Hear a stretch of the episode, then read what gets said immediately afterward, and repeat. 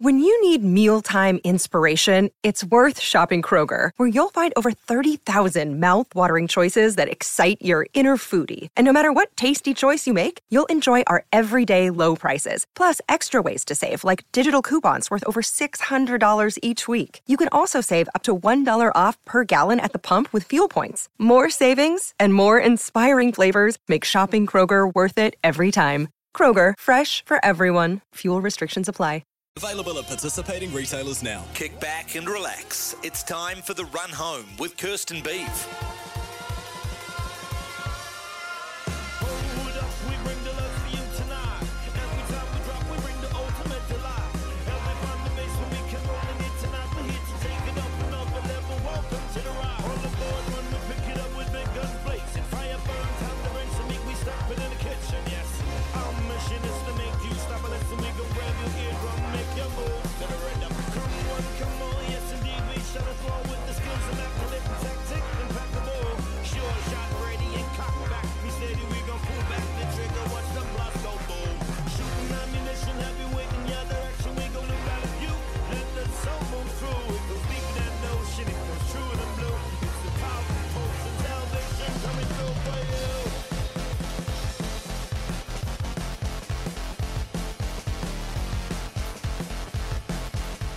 Good afternoon. This is the run home on SENZ, and it is Thursday, the 23rd of February. Great to have you joining us today. I am back after a four day hiatus. I'm back with a sort of new last name.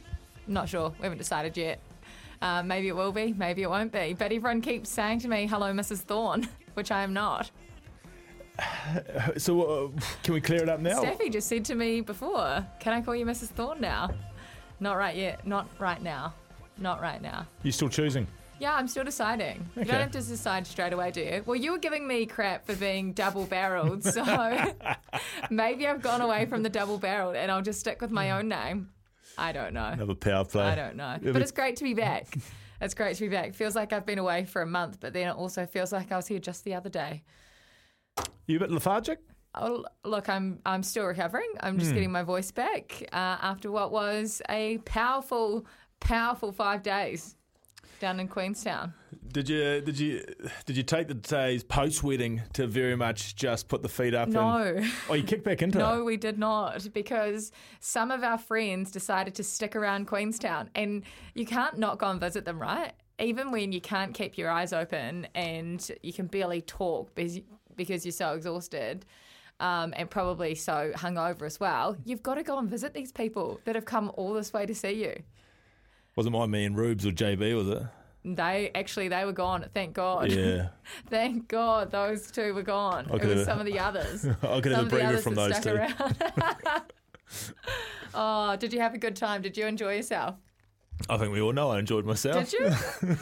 Did you? Good. Yeah, I actually made the comment the other day, uh, actually to the Aussie boys. They said, "Oh, how was Kirst?" And I said, "I should be able to live in our ten." But I said, "Look, at one stage I thought. I had the time of my life, well, at one but I had stage to look back at videos. I said, I said to the Aussie boys, I said, look, I ve- I almost said to Kirst at one stage, look, you, you're going too hard here. You're not going to see your wedding night out. This was at daylight when you then made me chop about four grins on the trot. well, it was at four o'clock. it was about four o'clock, and Well, I was really nervous the day of, so I, I had a few grins pre but I was honest to them. ceremony. I was honest to them. I said I probably should have had that word to myself.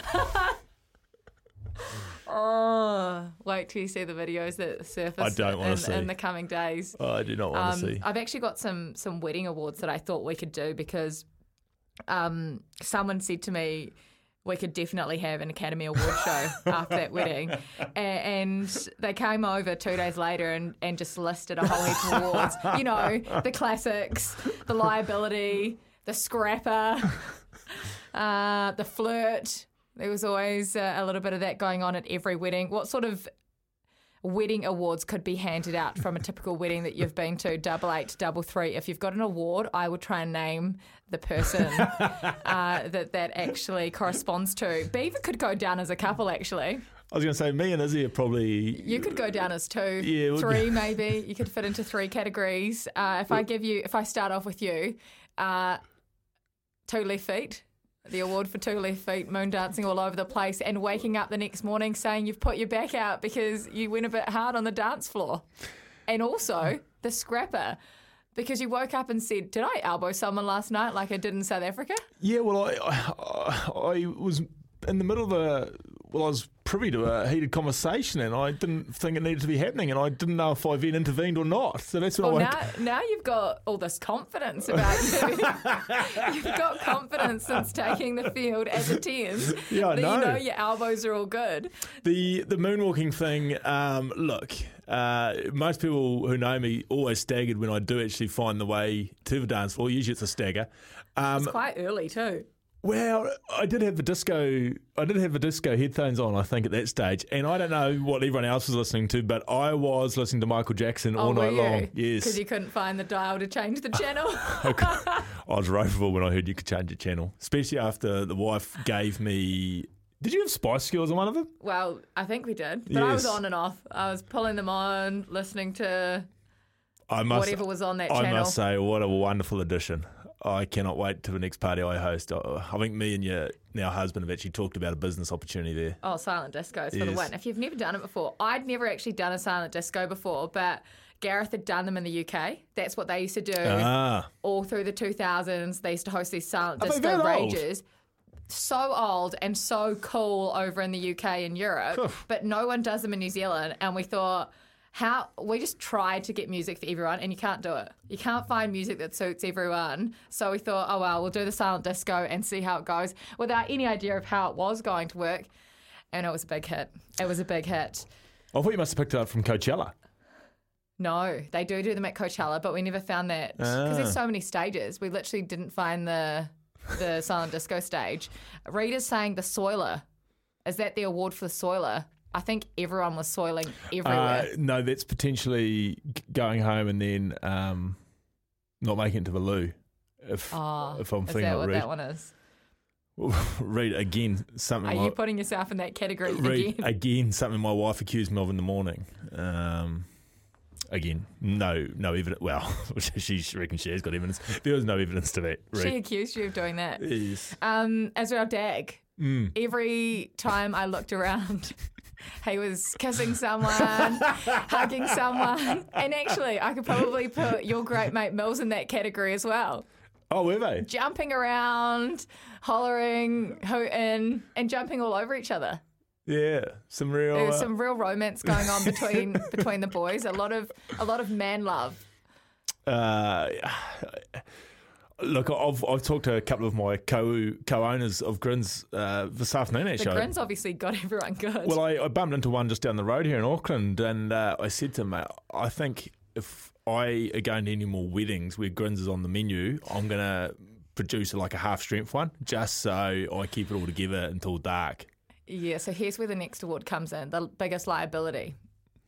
And I probably didn't realize at the time, but two days later, when we started cleaning up, I found scissors, multiple pairs of scissors, just dotted around the house, the cottage, the bathroom. And I was like, why are there all these scissors? What have people been cutting? When I looked back at the vision, everywhere you looked, people were on their knees doing shotguns out of grins cans next to bathtubs. So if you don't know what a shotgun is, people were using scissors to stab the can, crack the can open, and scull these cans of grins because people were clearly so thirsty and uh, just felt the need for fun and games. Uh, look, people, And it was happening everywhere. people don't don't put don't put a lot of this behaviour down to the raucous sort of uh, attendees of this thing. I can assure you, this was a bride like no other. She I, I stopped think I was the biggest liability. she stopped the speeches to have a boat race between the groomsmen and the bridesmaids, which they the bridesmaids won. Uh, she then was uh, going around, and this is where, as I said on Monday, it got me where she said, "Oh, take a knee, will you?" And uh, I did about four on the trot with her, which look, it did not help me. Um, and yes, the shotguns I did see uh, unfolding. Um, not for me. Uh, I was well and truly probably I shouldn't have been wouldn't have had scissors in my hand by the time that they came out. After, uh, as I said, those those uh, take a knees from the bride demands. Uh, another text in here from uh, Martin. My award would be the stealing the show from the bride or best on the dance floor, not making not making it to bed. Uh, a lot of those. Yes. Uh, a lot of those. I didn't want the attention, so everyone stole the show from me, which is exactly how I wanted it on the big day. Um, some more than others, and this is probably where the flirt comes in, because one of my dear friends has been accused of flirting with every single male that walked in to the wedding that day, and I said to all the girls had problems. All the girls said that woman is flirting. I'm like, her fiance is standing right next to her. She's not. Not blue dress, was it? She- It was blue dress. She's a lovely girl. She asked me to play um, sax with her. Well, so here's the thing. Yeah. Every- the girls were saying, no, she's been up whispering in the boys' ears. she was whispering because everyone had headphones on for the silent disco. So how else do you get someone's attention? Uh, I, I, I got informed about this in the morning when apparently there was a confrontation, but Apparently there were several confrontations going on that I was totally unaware of. I thought she was a lovely girl, and uh, as I said, my, my only conversation I remember was she was wanting to play me at some sort of game on the uh, on the lawns there. Oh, is that what it was? Yeah, Mm. yeah, She takes that award anyway. yeah. Uh, Poor thing. stealing the show, uh, the so-called flirt. I'm not not sure if the rumours are No, true. I, I wouldn't buy into that. I was totally oblivious to everything. Um, and that's probably all the awards we have time for today, unless you want to hand out any others. Uh, what about you? Like I must admit, I turned around there about half an hour after the ceremony, and uh, you started talking to me. I was like, "Who is this person?" Then I worked out that it was the bride. You, you whipped out of your gear pretty quickly. You They're didn't. not, they're not comfortable, are they? You only wear it one day in your life. You've got to get your party outfit on. Well, you see, I thought it was just a great endorsement. I've been in it since 10 o'clock. I thought it was the mango and pineapple dress that you put on. I thought that's a great endorsement for the brand. It- Um, it was a grinch dress, you're right. But you didn't feel like being in the wedding dress any longer? No, I'd just been in it for so long. It was hot. You know, I was ready to just get comfortable and uh, say sayonara to the night. And the other question I had for you, what were you listening to when you pulled up? It was very gangstery. Could you not hear it? Oh no, I could hear it. Oh, could you? Yeah, it I, wasn't gangster. It was um, it was Ciara Goodies. you- you've lost You, me. you obviously don't. Know, You don't know the song. I knew the, I knew the tune. I'd heard the tune before, but I was like, "Geez, coming in very hot here." Oh, um, look, the girls were on. Um, the Yes. girls were on very early. Uh, quite a bit of preloading going on. As we say, nerves the morning of the of the big day, and I don't know. It's because you just want everyone else to have a good time. Yes. It's nothing to do with the actual ceremony or whatnot. I couldn't have been more relaxed for my vows. I could do that every day of the week. But you're nervous. Oh, actually, Just- actually, the, sorry, listeners, I, I hate to interrupt the now co-host back on, but while we're talking vows, and I won. I just want a straight yes or no from you on the text machine. Um, in these vows, these said vows, and I can't remember if Gareth said it to Kirst or Kirst said it to Gareth, but it was around the fact that she loves coming home at the end of a day after dealing with idiots. Um, I'm paraphrasing, but it, it came No, it came did across as that. say- no, was she you want- referring to me or one of the other five jobs she has? Because no, that, that is was not what I said. 'Cause I everyone- I can tell you the exact line. I can read it from my vows. everyone who's a fan of the run home, which I found out there was many listeners on the run home at the wedding, they all turned to me uh, on cue as if, No, oh Alex. well. Alex actually came up to me straight away, Beaver's lovely wife, uh, straight after the ceremony, and said, "Was that about Beav? Because I feel the same." Oh yeah, I know. I knew that though. It was a, it was a weird place for me to be told in someone's vows. no, uh, you know, that that is not what was said. I just said you're the oh, and you know these are dramatic effect. You know, you want to you want to pump the person up in front of you, and I just really wanted Gareth to feel good on our wedding day. So I said, "You're the only person I want to come home to." At night after a long day. I sort of that- feel she's that cut a a- few words out there for your listeners. There was definitely a reference to individuals. There was Um, no, there was no, there was no, no individuals. Mm. Beaver's name was not mentioned in my vows, unfortunately. there was there was um, I guess alluding to because a lot of people, a lot of fans of the run home, as I said, came up to me and goes, you one "Was she talking to you? week." Was she talking to you, you about you?" Oh, I was like, I didn't realise people actually listen so intently to your vows. Oh, glued. Mm. Absolutely glued. Well, anyway, uh, that is our awards for my wedding. If you've got any others that you would like us to put names to, like not making it to bed, I'm pretty sure no one wanted to leave that night, uh, including yourself. You were shoved into a taxi. Apparently. Otherwise, you were being left behind. And that's how everyone else felt. Great night, great weekend. And I don't know how you get to do that all again. I- Except without having another wedding. be, con- Kenny, be controversial. yes, uh, Beeve.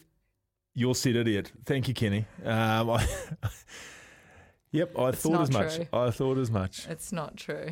Not true at all. Uh, but if you've got an award you would like us to give out for the wedding, you tell us what award you'd like, and I will name names. Double eight, double three on the Temper Bedpost text line or 0800 150 811. You're listening to The Run Home with Kirsten Beeve, all thanks to Rotaflex by Blundstone. Stability meets the freedom to move. Coming up on the Macca's menu, thanks to McDelivery, we catch up with Brendan Popplewell from the TAB. Get some odds. Is this marriage going to last? We're four, we're four days in, and team, we're going strong. We are going strong. Um, we have James Marshall coming on the program as well. Of course, he is with the Crusaders ahead of their well, massive Super Rugby season opener tomorrow against the Chiefs. A BSI Beaver sees it just before five o'clock. After five, we're going to do a Super Rugby power half hour. We're going to do our Super Rugby season preview. Beaver and I are going to pick the finishing order of our five New Zealand teams. You can pick your finishing order as well. Let us know on the text line one to five how you think our New Zealand Super Rugby sides will finish by the end of the season. We'll look at round one as well, compare the different New Zealand derbies, uh, and look across the ditch too. And we're going to play a little game with you but we'll tell you more about that after five o'clock. We've got a big game on our hands. It is Drive to Survive, and I can't believe it. But these guys, We did it for you. these guys have been jackpotting over and over and over and over again. $250 we've got to give away today, all thanks to our great mates at the TAB. We'll be playing that a little bit later on. We'll whip around the grounds, all thanks to PGG Wrightson Turf. And we've got a legendary English fast bowler, former fast bowler, on the phone as well, Steve Harmison, talking up that second test from the basin tomorrow. Hopefully, we get some play into. The weather is not looking good. That is the Macca's menu. Thanks to McDelivery, delivering your Macca's favourites straight to your door.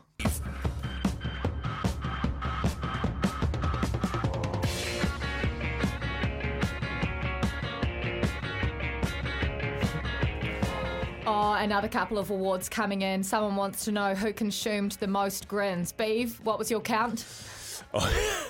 Look, I, What I, was your tally? I, I lost If you count. consumed four in one minute. Yeah, I lost count, but you would have been a finalist. Oh, a few finalists. Uh, who, who caught the bouquet? I chucked the bouquet walking back down the aisle, and I think that landed on the grass. And I also think that probably offended his mum a little, who made the bouquets. Oh, you're so against uh, tradition. Very, very against tradition. I was actually waiting for that big moment. Did you want to catch it? Yeah, I you wanted a second catch it. wedding. Yeah, you just do it, do it again with my wife, of course. Uh, Jerry, good day to you both. Tell me, is SENZ running a last man standing uh, comp for Super Rugby and the NRL? We're running tipping competitions. So you can jump on the SENZ website and play in our SENZ Super Rugby tipping competitions. It'll be the same for the NRL. We've got up to $5,000 worth of prizes, uh, amazing sporting experiences to give away. So go on our website uh, and enter our SENZ. NZ Super Rugby tipping competition. Beeve, can you believe uh, that Super Rugby is back and it all kicks off tomorrow? I guess with so much focus this year on news, on the, I guess the All Blacks and, and everything that's going on in New Zealand rugby, and What has happened sort- since I've left? just what is all this drama? just coaching politics, what as always. Like genuinely, what has happened? What has been going on over there? It's tough to know, but it's Can you give me the rundown? well, essentially, Fozzie went on a bit of a media campaign a day, 24 hours ago, with He didn't come to you. with everyone bar me, um, and Oh, apparently he What saw. have you done? You're in the bad books. Well, he seeked he seeked out these media people. He didn't. He didn't. He went to He some knows fella. you're in the media. I know, and he went to some fellow called is it Hoskins? Hoskins? Martin Martin Hoskins, or is it? I don't know, something like that. Anyway, he went to someone like that instead of coming to me. Did he think we don't have the same coverage? I don't know what it was, but he went to someone like that um, and came out and said, you know, like this whole coaching thing. It's just people's agendas about getting this timelines and self interest. It should be left until after the World Cup. I Does he get on with Razor Who? Fozzie? Oh, clear. Well, no, Well, is this a dig at Razor? Of course or is it this is. a dig at Mark Robinson and New Zealand Rugby? it's a classic mind game. Who's the dig at? It's really confusing, all of this. Well, it's it's. I mean, because Fozzie in the interview talks about self interest. Well, it's in his interest to have this named after the World Cup. but you said you thought this would be better for him I th- and the All Blacks if it was actually named earlier because it stops the chat and I stops think the it would be. speculation. I think it would We're be. just going to keep speculating who's the next coach if it's not named before. I think the thing that Fozzie's now thinking about, and he said this in one of the interviews. He said, "Oh, He doesn't think they're going to win. well, he said, I'm not. I don't think I'm going to be here next year." So So he wants the job next year. yes, yeah, So he clearly wants to stay on, which Yes. none of But us But he thought. also, uh, Fozzie, and I mean, this is, wouldn't be saying anything ridiculous here. If it was announced before the World Cup, he doesn't get it. But if it's announced after World Cup and they win it, he, he gets, it. Yeah. So Hard situation, isn't it? Hmm. So what would, what do you do? I still think, and, and obviously my great friend Ian, who's obviously not my great friend anymore because he didn't ring me when he went on five different radio stations. He'll be listening Um, now. He'll be listening now. Um, I honestly think for the best thing for him and the All Blacks, it's actually to get it out of the way. I know he's saying polar opposite right now. Does it not sound like a bit of an excuse? If we don't win, it's because all of this was going on in the background. that wouldn't wash with the New Zealand Rugby Club, but But, I mean, there's some things that wash, and then there's a World Cup result. It just it's it's very funny. Yeah. It's a very funny situation. So that's why Super Rugby snuck on up, up on us because well, all it's that's here. happening. It's here tomorrow, and it starts with a blimmin' massive game as well. When It starts got with what could be the final. Damian McKenzie, Richard Mo'unga going head to head, Oh. Samisoni Taukei'aho, Codie Taylor going head to head. You've got these two massive loose forward trios. This is two rock star teams uh, Oh, when yeah. you look at the Chiefs and Crusaders. And we're going to go in depth about Super Rugby. But first, here's a little snippet for you because Ethan Blackadder was on breakfast with Izzy and Kempy this morning, and he is blimmin' happy to be back. Yeah, nah, the rumour's true, mate. Uh, yeah, feeling real good. Nah, the shoulder's um, pretty robust now and just got recovered from a wee calf niggle, so nah, I'm good to go, mate. That is Ethan Blackadder, who, of course, will be starting for the Crusaders tomorrow night uh, in an incredible side. Uh, Joe Moody is returning as well. 13 starting All Blacks uh, in this Crusaders outfit, Beeve. But then you look at the Blues team that was named at 2 o'clock, and they also have 13 All Blacks lined up. That is an unbelievable Blues side. Who has the best team in Super Rugby? Is it the Blues or is it the Crusaders? On paper. No, looking at my paper, I still lean between either the Crusaders or the Chiefs. Well, Chiefs forward pack is seven All Blacks. Yeah, I, I, I honestly think, and I know it's ridiculous because there's like six All Blacks in there. I think the Blues pack might be a little bit light for me. I know I said this, and you look at Nepo Laulala and Big Ofa as your props, but I just, I just can't get past that. I, I look at Big Paddy and I say, yep, but who's partnering him? Cameron Suafoa, who Yep. was that? He was a monster a I'm few just- years ago. He was the one tipped for, for big And, things. and James Tucker is on the bench. He had a great year, but I'm just when you compare them to say a light, a Or white, Chiefs. a Whitelock Barrett or a Tupou Vaa'i Retallick plus Lord in the wings plus um, Ricketts who's just come up. It's ridiculous. Pita Gus moving to six Pita Gus with Luke six. Jacobson Massive in his pack. best position at eight. Interesting for me if number eight's Luke's best position. That's what Clayton McMillan thinks. Is it? That's why he's picked him there. Hmm. I think he's going to be a great asset for Sammy at seven because I think there's a bit of seven about Lukey Jacobson. I hmm. really do. Well, he's got to wait his time, doesn't he? Because Sam. Cane is there at the moment. We are going to talk Super Rugby in our half hour. Power hour of Super Rugby after five o'clock. But when we come back from News and Sport, we're catching up with Brendan Popplewell from the TAB.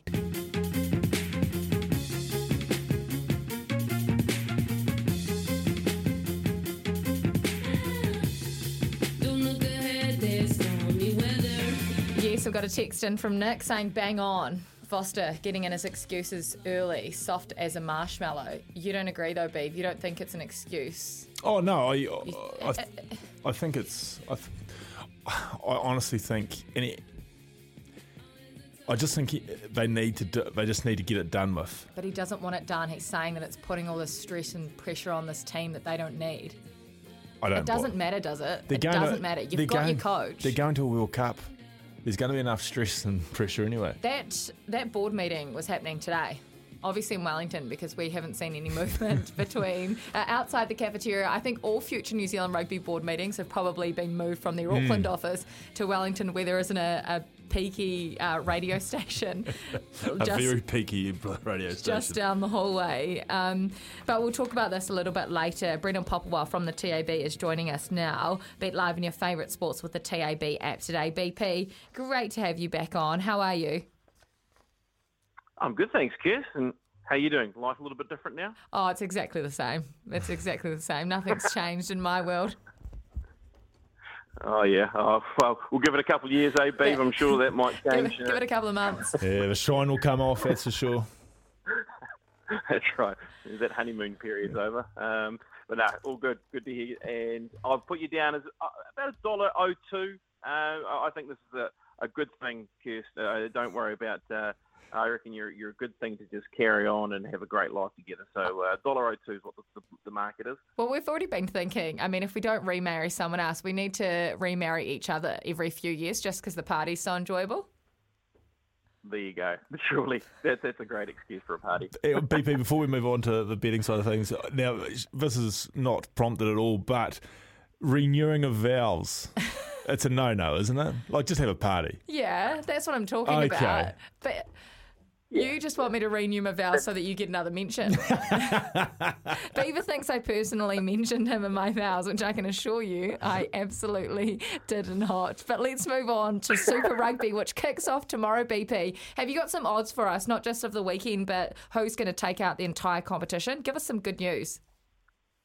Yeah, yeah. Well, let, let's touch on the game first of all that, that everyone's talking about, and we all can't wait for. And of course, that's the first game of the season.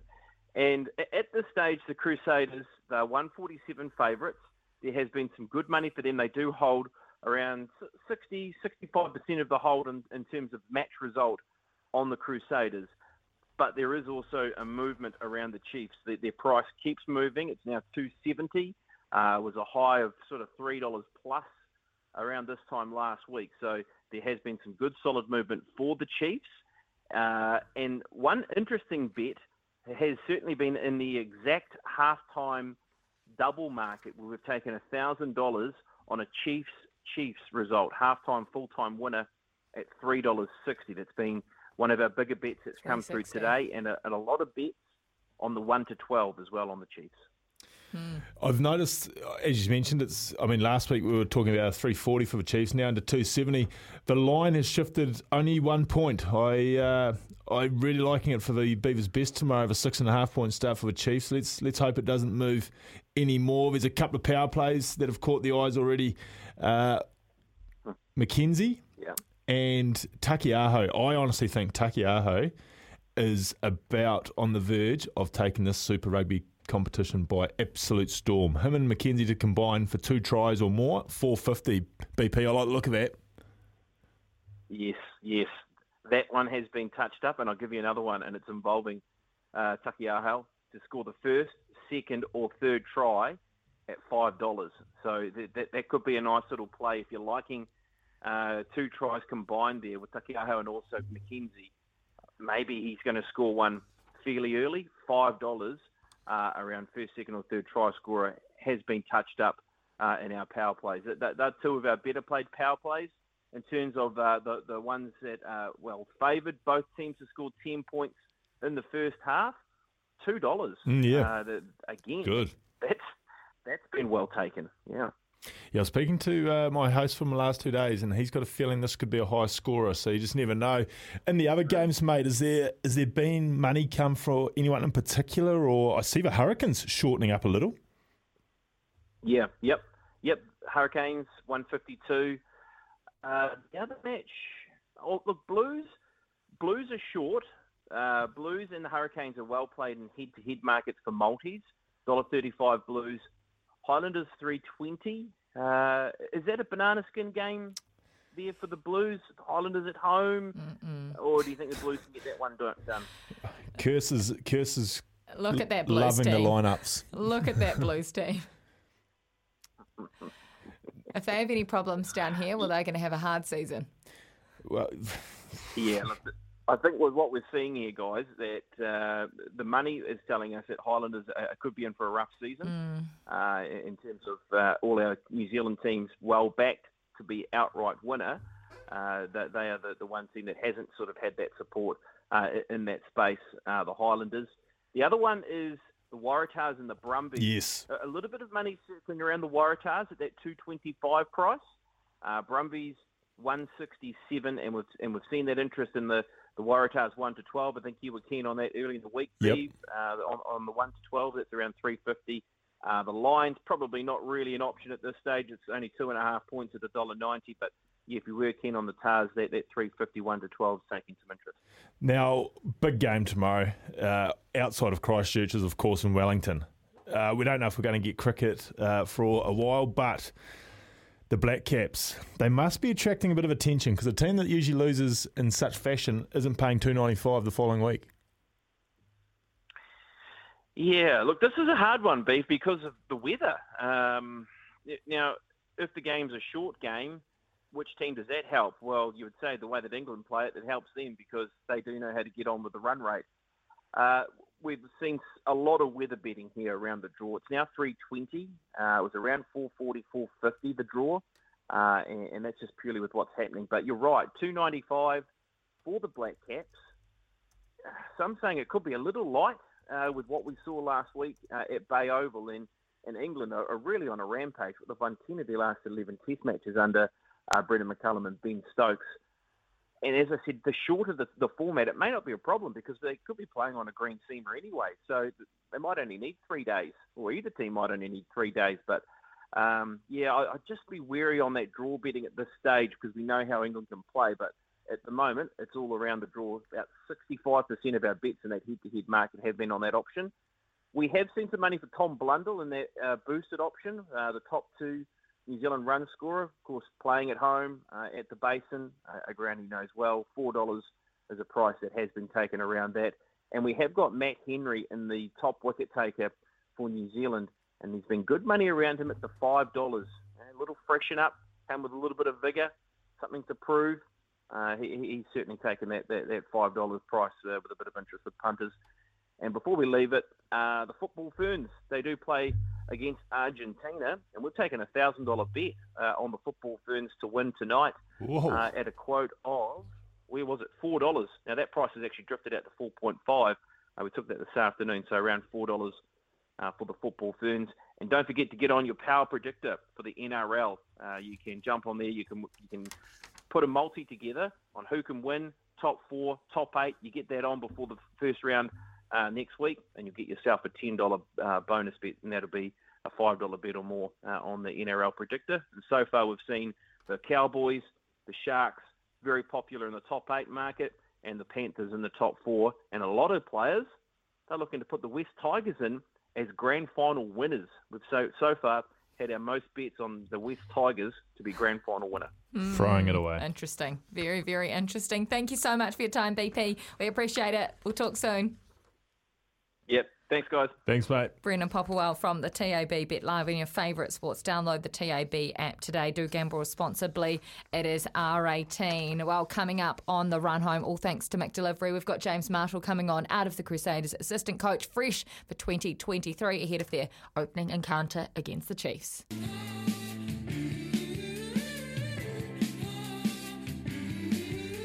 This is the run home on SENZ. Great to have you joining us, and we're very lucky to be joined by the Crusaders assistant coach for 2023, James Marshall, a great friend of the show. Jimmy Ma, thank you so much for coming on, even though I messaged you about two hours ago, because we need to talk super.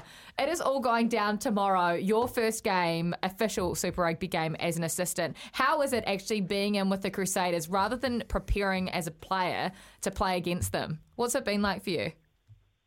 Yeah, it's, it has been a little bit different this week. Um, first day today, going to the captain's run, felt like I was going to the uh, ground ready to play. It was sort of the first time I've had that feeling um, since I retired. But oh, it's been um, an unbelievable environment to be a part of down here, and um, thoroughly enjoyed it. But yeah, like you say, really looking forward to tomorrow night. Um, heck of a heck of a game to start off the season with. So Massive. yeah, pumped. Now, you're talking about being part of the uh, Crusaders now, Jimmy. Uh, when you come to like a Wednesday or Tuesday in a game week, is it like getting the greatest uh, puzzle in the world together, trying to work out how you put 15 on the field? Because, geez, it looks a great looking team. Oh yeah, it's a it's a hell of a squad, eh? Like um, even at the, in the preseason, I remember like we were training 15 on 15. And I thought, man, these two teams are good. And then I looked over and we had 15 All Blacks down the other end who hadn't even joined our um, trainings yet. So there's a heap of depth in the squad, but um, yeah, it's definitely selection headaches. Um, it's, it's usually a bit earlier than the Wednesday. It's um, always a, almost a week ahead these days. So um, trying to get the planning with all the All Blacks have to be rested at certain times as well. Mm. So there's a fair bit that goes into the team selection these days with how you can manage um, those All Black rests while still um, making sure you've got a squad that's going to win each game. Really. It is unbelievable the team that you've rolled out for tomorrow. Uh, David Havili going back to fullback. Uh, talk to us about the decision around that and, and how's Will Jordan doing? Yeah, Will Jordan's a tough one. He's he's been training really well, but he's still not quite right. He's still not quite feeling right. Um, not confident around the contact area. Um, we don't have a timeline on when he'll be right, so it's just uh, we just have to wait till he gets all clear. But uh, that could be next week, could be not even this season. So it's a hard one for us to plan around. But um, Davey was sort of thrown in at fullback. Um, he wasn't too happy about it, to be honest. He, he wants to be playing at 12, and we understood that, Yeah. and we understand why that is as well. So it was a tough decision, tough conversation with him that was had, but uh, we don't see it as a long-term thing. We just think it's the best fit for uh, what we're up against this weekend. Did you tell him that you weren't happy about going to 12 originally, but that worked out all right? So just never know. yeah, exactly. he loves it now. He loves 12, so um, he considers himself a midfielder. He, he refused to go to the outside um, mini group meeting uh, throughout the week. He's he's still a 12 in his mind, so um, yeah, I think he will be. Now, obviously, uh, if it hadn't been uh, Havili at 15, uh, one of the new on the verge of being the next big things is this uh, Macca Springer, who you'd know well, mate. Obviously, he's done enough to get onto the bench and get his debut. Yeah, um, I think I spoke to you last time how much I rate Macca Springer. Um, good, good Tasman lad who's impressed massively um, in the preseason. He's just he's got a natural gift. He's incredibly quick. He's he just seems to be one of those players who has time. So um, we don't see him as a 15. I don't think he quite knows that role enough at the moment. So uh, it would be a bit harsh to chuck him back there. I think he's a left winger with his big left boot. Um, but obviously there's a fair bit of competition there with Leicester and the like. So um, yeah, he'll get a, he'll get a chance this year.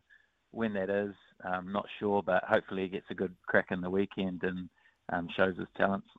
Now, uh, for this team, we obviously know it's a Rugby World Cup year, and so there'll be players and, and coaches moving overseas at the end of the year. And it's been documented that for Razor Ray, it is his last dance. Richie Mo'unga, Sam Whitelock, they're all in that same boat. Has that been talked about doing this season for some of these absolute club legends that you've got around? Yeah, it was mentioned at the start. Um, obviously, it's a massive year for those guys that you mentioned. Um, a lot of them so keen to finish off their Crusader careers um, with another victory. So um, everyone wants to do it for them, and um, it's easier said than done, though, isn't it? Everyone, I think everyone in every club sort of has the same goals to win the competition or Mm. to send someone off, but um, it's, it's a tough competition, and you only have to look at the team we're facing on Friday night. Look at their squad, man. They've got some talent in their team, and um, it's going to be a massive clash to start. What do you reckon about those Chiefs? I, I genuinely reckon they've got probably one of the best squads in the competition. Um, they've got depth in crucial positions. They've got.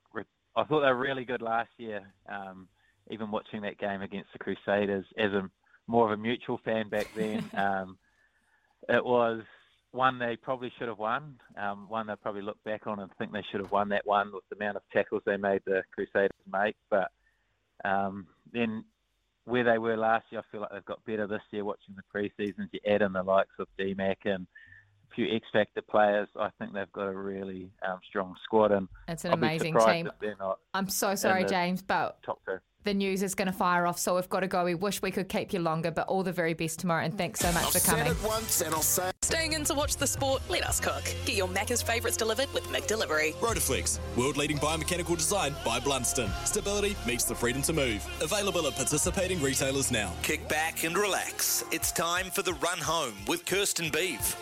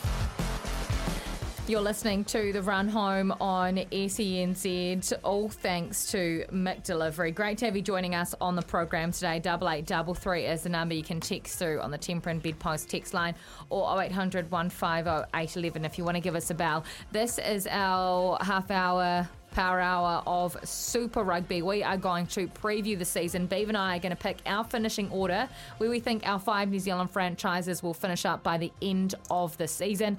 If you've got your finishing order, let us know. Double eight double three is the number to get in contact with us. We're going to go through all five New Zealand teams.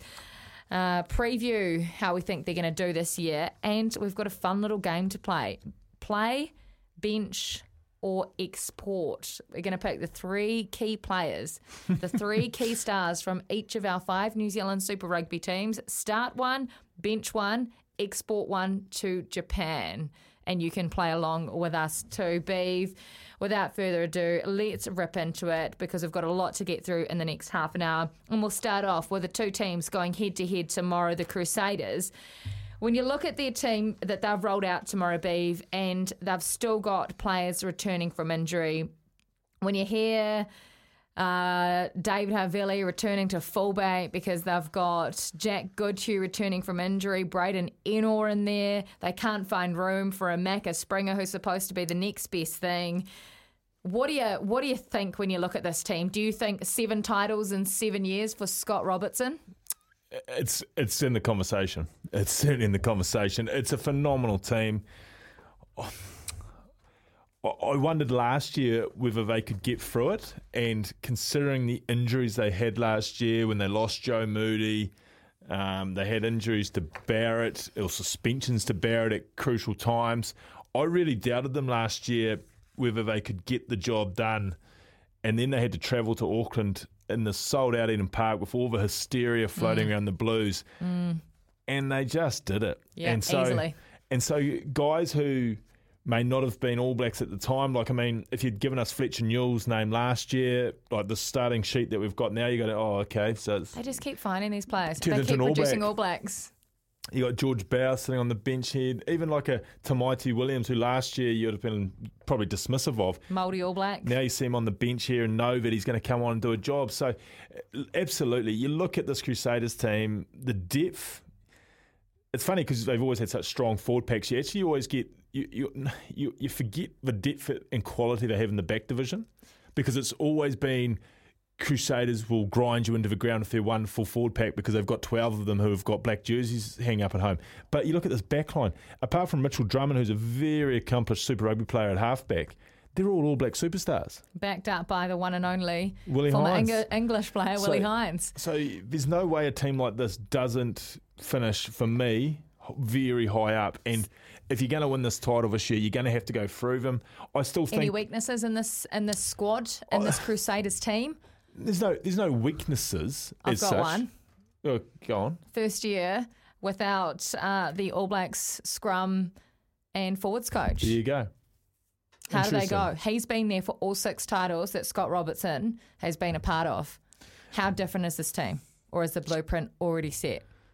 Well, you think No blu- Jason Ryan. You think the blueprint would have been there well and truly, but you're right. We won't know until this. That's huge. Those two are right hand men. Because when I say some of these props and that who have come through after the great eras, and you think, how do they replace them? We didn't know who these were. Well, these guys turned into All Blacks very quickly. Jason Ryan. Jason Ryan. So, we saw how quickly he turned the All Blacks forward pack around. a week. Um, so you've got to wonder how big an impact him not being there is going to be. But it's a settled look. There's not too many No fresh faces in that. Oh, there's no weaknesses as such from a personnel point of view. I think there's ways that you can you could probably go about beating them, but you're going to have to be on your game to the nth degree to to go to Christchurch and get the job done, or to get them anywhere really. underrated players? Any in this Crusaders side that could be underrated? To be fair, so many of them fall through the cracks because you just look at a couple of their out and out superstars, don't you? No, yeah, not not a whole lot underrated. Um, I mean, there, you can't be underrated if you're an All Black, but I guess undervalued probably from the outside would be a Havili. Really, Undervalued. I, not internally, I wouldn't think, No. but I would think Any team would have him. any team would have him, but they probably don't realise just how important he is to them. And if you took him out, his steadying head, remember like how impressive he was in that final. Him and mm. Goodhue absolutely did a clinic on RTS and Rieko at Eden Park. Mm. Like they were unbelievable that night. And Richie plays well when David Havili's next to him. Join the dots. Now he doesn't have David Havili next to him. So interesting what James Marshall said about Will Jordan. And I know I'm going off topic here, but he could be back next week. He could be out for the whole season. I think That is huge. I think people who have been around enough and have heard enough about concussions and that and this head scenario have thought the whole there's there's no real timeline on this. That's but crazy. It's the first time we've heard from anyone really inside the Crusaders camp say next week, next month, maybe not Maybe this year. not ever. So, So David Havili, and we do hope that Will's okay and that he is back sooner. But David Havili could be spending more time at fullback this year than He wants would to. like. he would like because he thinks his way to the All Blacks is is via that twelve role, doesn't he? Absolutely does. And, and and to be fair, he's right because he's not going to. Bodie Barrett will be the 15 at the World Cup. He's not going to upset him. He's not going to upset. Um, well, I guess Phil Jordan's out, then all of a sudden it does open up a little, a few things. But there's a lot of depth there. Obviously, McKenzie will cover there too. So, no, he will know in his heart of hearts for him to get to the World Cup. He's going to have to have a bumpy year at 12. Before we move on to the Chiefs, here is our game that we're playing start, bench, or export. I'm giving you three superstars, three keys to the Crusaders team. You've got to play one, you've got to bench one, and you've got an export one, one that you don't really care about. Here are your three, Beaver. Here are your three. Play along at home if you'd like. Sam Whitelock, Richie Mo'unga, Scott Robertson. Start one, bench one, export one. Well, this is uh, this is going to be a contradiction to what I've possibly been saying about the the uh, head head All Black job, but I'm going to I'm going to play. Jesus is tough. I'm going to play Mo'unga. I'm going to. Uh, no, actually, yes, I'll play Mo'unga. I'll bench Whitelock, and I'm exporting Euros. Ooh. There we go. Start, bench. This is born out. one. This is born out of another game I do believe that you play, but just with different. What do you? What, what is that one called? uh, something uh, like marry one, sh- sh- shoot one, and I don't know what the third option is you do with them, but yeah, I've, I I have hope heard you weren't playing that at our wedding. Uh, no, no, no. Well, maybe, maybe I don't know. Couldn't tell you after ten. Uh, play along with us. Start one, bench one, export one overseas. Sam Whitelock, Richie Mo'unga, Scott Robertson are your three keys for the Crusaders. We'll move on to Beaver side, the Chiefs. Beav, when you look at this, strengths of this Chiefs side, give it to us now. Forward pack depth. Pack Huge. depth. Absolutely. Huge. Everyone in there, you know, except George Dyer. Uh, You'll know who George Dyer is by the end of this. Let me tell you. Um, phenomenal. Him and Ollie Norris are the future of the Chiefs front row. Young youngsters. Um, ridiculous strength at lock. We've talked about that to nauseum. Um, there's an All Black not even on that bench. There's another All Black in waiting. Josh Lord still to come back Josh as well. Still to come. Um, obviously, our great friend of the show, Angus, is, you know, there's no timeline on him again. Not this season. Not this season. He's not there, but phenomenal depth. Luke Forchovet, Luke Jacobson, Sammy Cane, and Pita Gus Cooler. They've got the mix absolutely beautifully Pita right there. Gus at six. I like Not it. Not running off the back of the scrum like we saw for the last few seasons, just running rampant. But I don't know if that's his greatest strength. I know he's had some success from there, but I don't know if it's his great success. The thing that this might free up, if he's not off the back of the scrum, it might mean he's he's designated a carry on the next phase. It frees them up for that, and that might be that might be even more efficient for, for the Chiefs. Um, one, it looks like they've settled. Well, when I say settled, the first the first game they've, they're playing McKenzie. Mm, I'm glad- 19 combo there. uh, It's it's a wonderful 9-10 combo if they have got the freedom to play off the back of what should be front foot ball. If they don't have to play the structure religiously, if McKenzie's not told to make sure he hits his pods and all the rest of it, and him and Brad Weber can react to front football, then this has potentially got sizzling connotations all over it. Um, no Quinn Tupaea, but Alex Nankivell and Anton Lienert-Brown. Yeah, I don't think they'd want to get too many injuries uh, in the midfield. Um, and, and, and in saying that, I don't think they'd want to get too many injuries out wide either.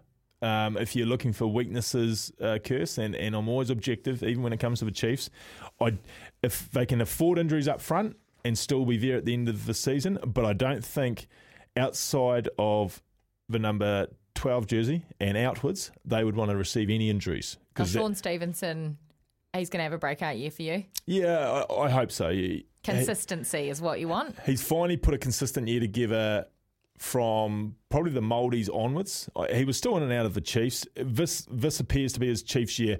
He he's going to get. It looks like he's going to get the most love he's had since the Dave Rennie years when he was At young 15 as well. at 15, eh, which is his best position. He's got a monster boot on him.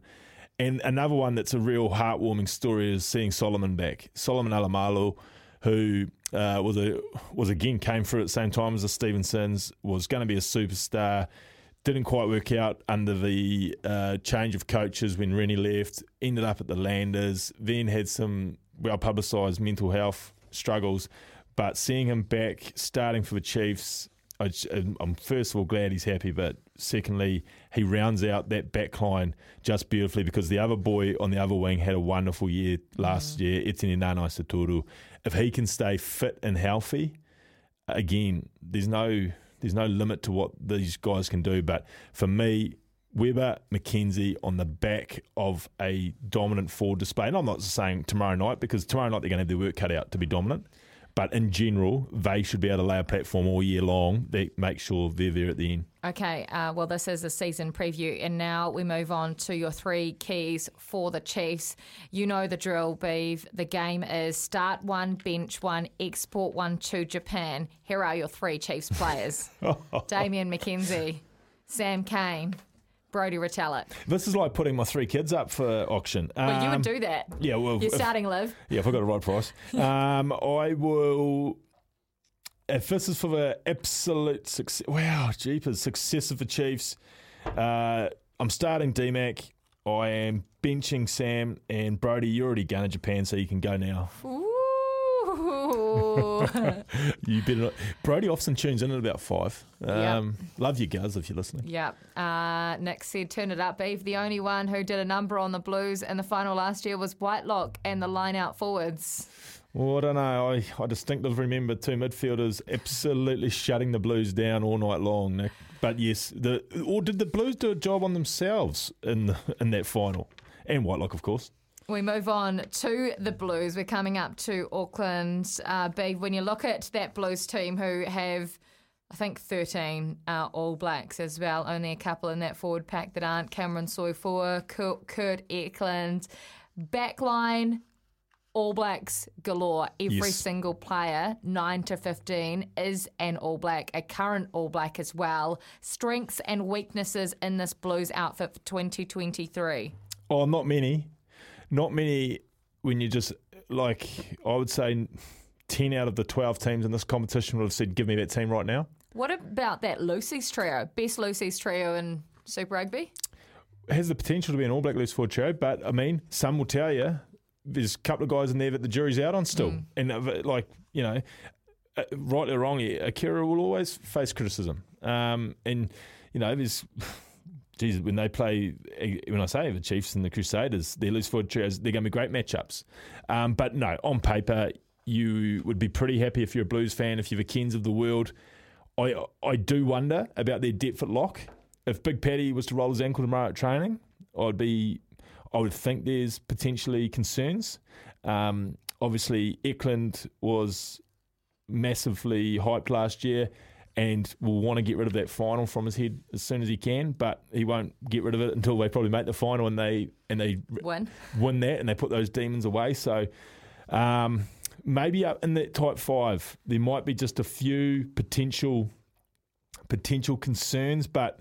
I mean, the backline's sensational. Geez, they've got some points in them. They're gonna the what what you're gonna find with the Blues this year is I think they will put some scores on some teams that no one else is capable of, and then yet when they come to, dare I say it, the Crusaders and the Chiefs, Tough. Tough it'll be tough going for them. I really, I do, I do think because when, when you look at that back line, when you look at that loose forward show you mentioned, they are on top of the ground, ready to tear people apart when it's all going swimmingly.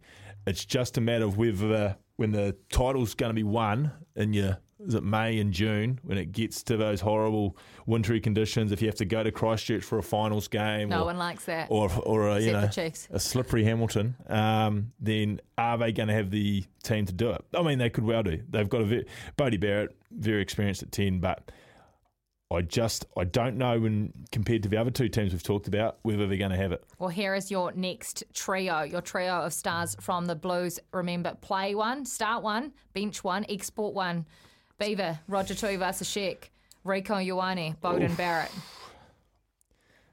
On a side issue, my spies at Pukekohe last Friday night said Roger Tuivasa Sheck Yes. was out of this world. Pre-season beef. Just saying. Pre-season. Just saying. Uh, Bodie start benching Rieko and, ex- and saying that I'm ex- I'm, I'm, ex- I'm exporting Your RTS. spies can't have been uh, No. that valuable. Actually, my truck driver. My truck Oh. driver told me that. He said when I watched the uh, preseason game, and he said RTS, another planet, and big. Big. They said big. What kind of big? Is he talking bulky? Well, they said they Put some more muscle on the calves, has he? Don't know if there's any more room on those calves, but no, they apparently a couple of the runs were unbelievable. Who did they play? Chiefs at Pookie there. Only Yeah. just one, didn't they? No, no, Chiefs won. Oh, Chiefs one. Yep, and RTS for a lot of people stole the show. Mm. Who was he up against? Uh, oh, it was pretty much full strength. Bodie was about the only one that didn't play. Oh. Yep. Well, all will be uh, revealed when the Highlanders take on the Blues in Dunedin. He should have plenty of time and space with the ball done in Dunedin for the Blues, shouldn't he? We've got the Hurricanes and Highlanders still to come. Uh, we'll have to go to a quick break and then we'll come back. But coming up on the Macca's menu, thanks to McDelivery, we are in our Super Rugby Power half hour previewing the entire season. Then we'll look at round one with Around the Grounds and tell you what you need to watch for this weekend. We've got a $250 TAB bonus bet voucher to give away today as well. It is huge. We are going to do that a little bit later on. And after six o'clock, we've got Steve Harmison from uh, former England fast bowler and now talk sport commentator joining us to pump up the second test in Wellington. That is the Macca's menu. Thanks to McDelivery, delivering your Macca's favourites straight to your door. And to watch the sport, let us cook. Get your Macca's favourites delivered with McDelivery. Rotaflex, world leading biomechanical design by Blundstone. Stability meets the freedom to move. Available at participating retailers now. Hold on to your seats. It's the run home with Kirsten Beeve. Just like that. Yes, Super Rugby is here, so we thought why not do a half power hour of Super Rugby previewing the season ahead. It all starts tomorrow, of course, down in Christchurch with the Chiefs taking on the Crusaders in what is going to be a gangbuster, blockbuster opening game. Uh, Saturday night, we'll see the Highlanders. First look at the Highlanders, Beef. If you look at their team, uh, we already talked to Brendan Popplewell from the TAB. Punters are picking them to struggle a wee bit this season. No Aaron Smith for the first couple of rounds. of course, new coach this year. No Tony Brown in, but uh, Chris Boyd as a director of rugby. How do you see this Highlanders season and squad? Well, I mean, it's a it's a it's a typical probably.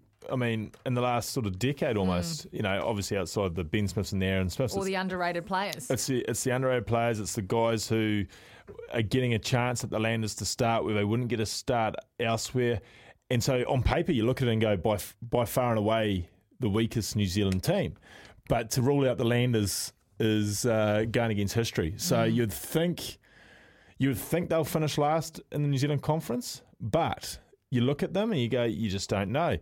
They have made a history out of overperforming, and if they can get off to a good start, Clark Dermody's the sort of character. He's a good, solid character. So they're going to play for him. There's going to be no internal issues. He's going to he's going to run a pretty pretty normal sort of enjoyable ship, I'd imagine. But there's so many names out there. They're going to have to play wonderful every week. Massive massive year for Mitch Hunt. Obviously, well publicised, didn't have his best year last year, but such a such a wonderful character. Whenever we've had anything to deal with him, you hope you hope he's able to turn that around, and he can and he can run the Highland as well. There's a, there's enough talent. Nareki, when he stayed on the field and fit. He was great. Sam Gilbert obviously had a turn at 10 last year. He's, he's going to be their goal kicking 15 at the moment. Umaga-Jensen, obviously Thomas. Uh, and Timu showed enough last year. Obviously, halfback's not an issue with Fakatava, and uh, that is remarkable. it is. That Let's- is seriously remarkable that he is back on the field for round one, having foregone surgery and blown his ACL to pieces.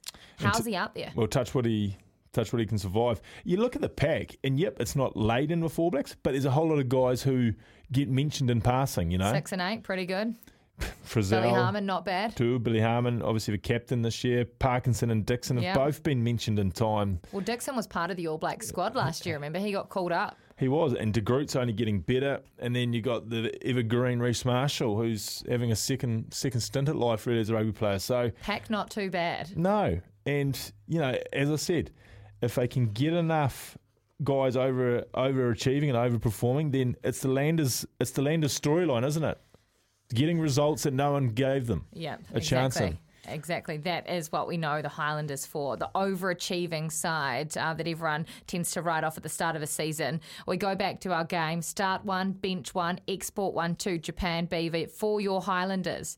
Here are your three key players for them this season Aaron Smith, Shannon Frizzell, Ethan de Groot. Where are you going? Aaron Smith last year was quoted on this station as the most influential Super Rugby player in the history of the game. So he starts. Uh, he starts for, for me on this one.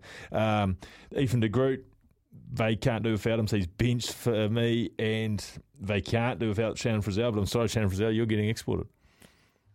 They need him. they need him They too. need him. That pack doesn't look as powerful without a Shannon Frizzell in there. haven't quite got as many as everyone else. Oh, he loves Highlanders and he loves Dunedin, doesn't he? Uh, Shannon Frizzell, if he has a big year, uh, back in All Blacks contention, it is a big, big year. Uh, and there's a number of these Lucy's that'll be on the fringes. He, is he in your squad right now before the season starts? Getting the World Cup? Yeah. Yeah, Shannon Frizzell is, yeah. He's there. Yep. He is there for Beaver. Uh, we've got news and sport. When we come back, we'll rip through the Hurricanes 2023 season re- preview. There'll be peace when you are done. Lay your weary head to rest. Don't you cry no more.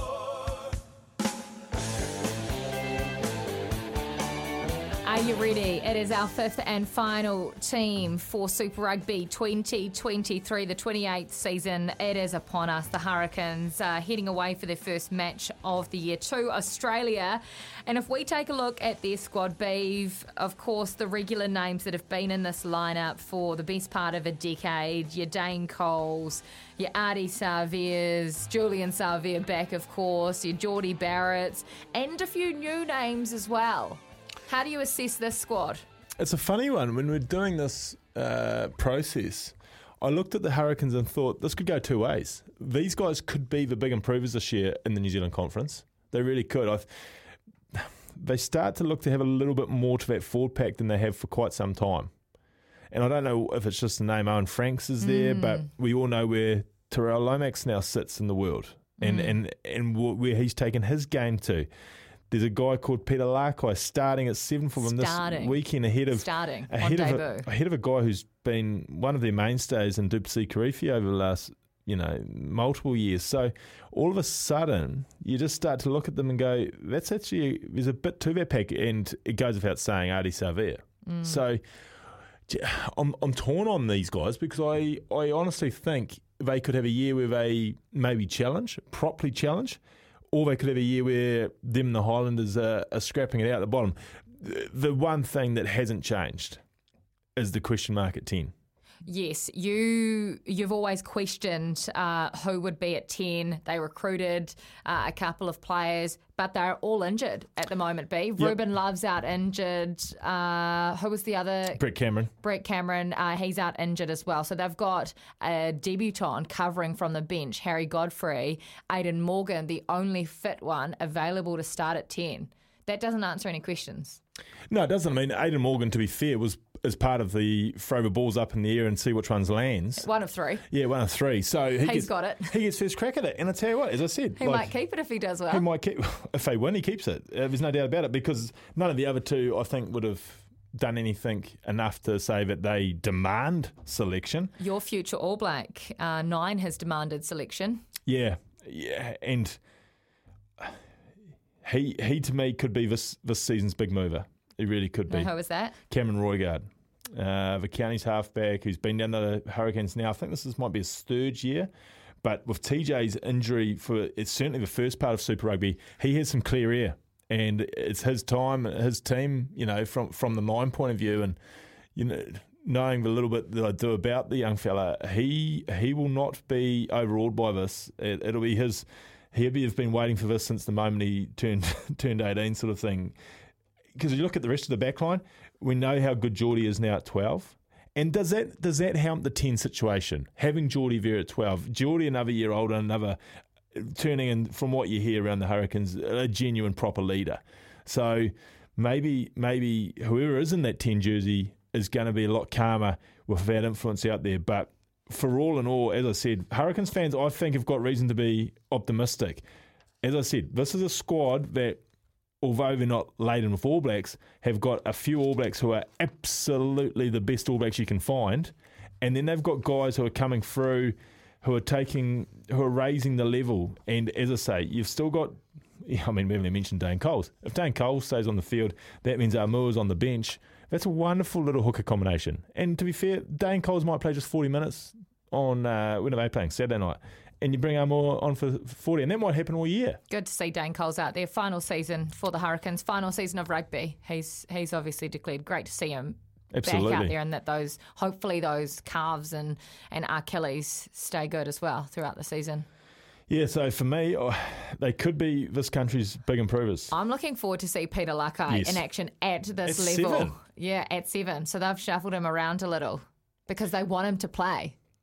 Yeah, and I guess that the fact that he's seven, does that mean they don't have a, a genuine fetcher on the ground? But then again, Ardie Savea is what some would call a genuine seven playing eight, and we all know he is the king of a turnover. So they probably don't lack anything there by having Lakai at seven. Devan Flanders highly rated. Guys like Princip are on the bench and, and what have you. So, no, as I say, those in the capital, I think there's a reason to be quietly, just quietly, hopeful. But, geez, we'll talk about later, but they've they've got a tricky start. Well, uh, final game for you to play. Start one, bench one, export one to Japan. Beeve, your three stars, your three keys to this Hurricane side. You know what's coming and you know what to do. Ardie Savea, Jordie Barrett, Dane Coles. Start Jordie, bench Ardie, and You're benching Ardie? yeah. Well, you've given me three pretty impossible. That's the game. Possible questions. And Dan Coles is, is, and I, he was the first one I selected because I wanted him to get a retirement retirement fund. I know he's just You're exporting retiring. him. I'm, I'm going to say, Coles, you go to Japan and get a fortune up there. This is a very tough game to play, by the way.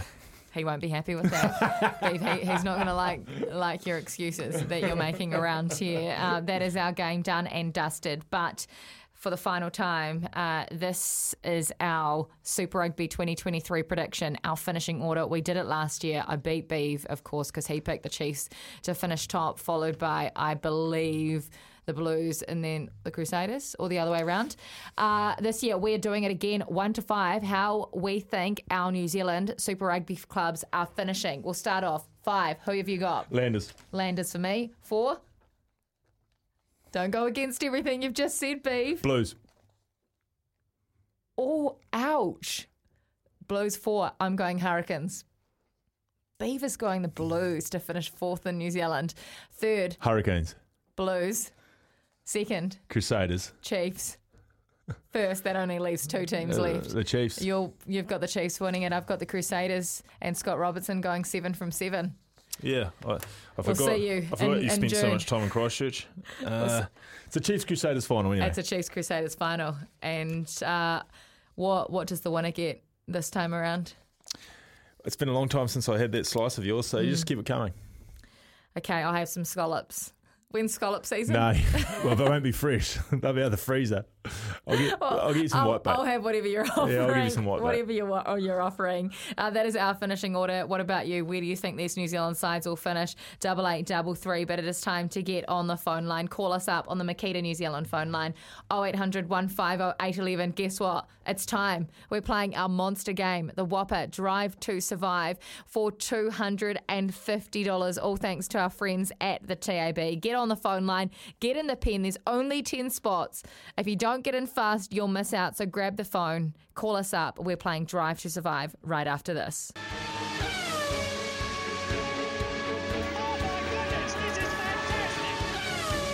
This is Drive to Survive. I can't believe you held this for me, Beef. What, the 250 game? The 250 game. Yeah, we thought it was a wonderful way to welcome you back. What a present.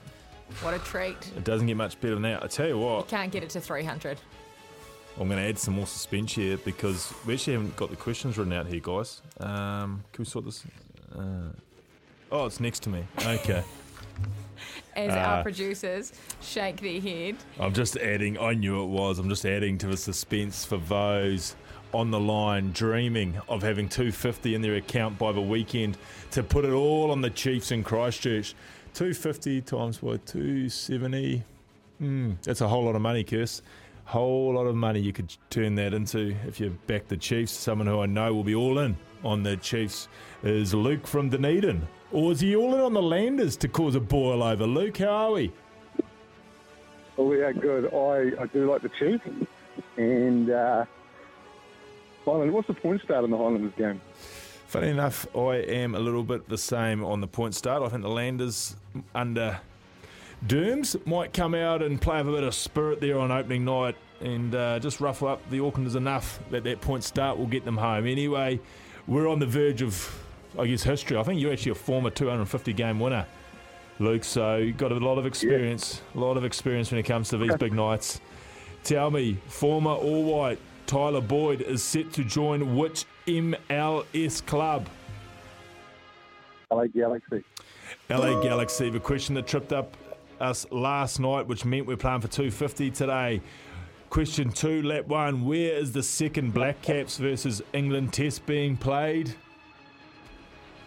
Oh, I'm going to oh, Hagley Oval. Oh, Luke. Oh, Luke. it's sun in a shred. That was too easy to miss. From you, Luke. Ah, a veteran of the 250 games. It just shows that even the greatest and most celebrated Drive to Survive winners on this show can feel the pressure when 250's on the line. We'll now go to Christchurch. Greg, Greg, how are we? Very good, very good, Beef. Yep. Mate, tell I'm me. not putting money on the Chiefs. well, you can put 250 on it if you get on a roll here, and I know you will. Uh, never, never. I would never. Uh, That's throwing my money away. Unfortunately, we cannot hear Greg anymore. No, just joking. Where is the second Black Caps versus England test being played? Basin Reserve. It is the Basin Reserve. Luke will be listening to that, absolutely kicking himself. Question three, lap one, on our way to 250. What was the score of Man City's first round of 16 tie against RB Leipzig?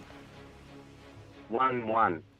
1 1. And producer Jacob, people don't respond to that question so easily if they don't know what, exactly what I just said.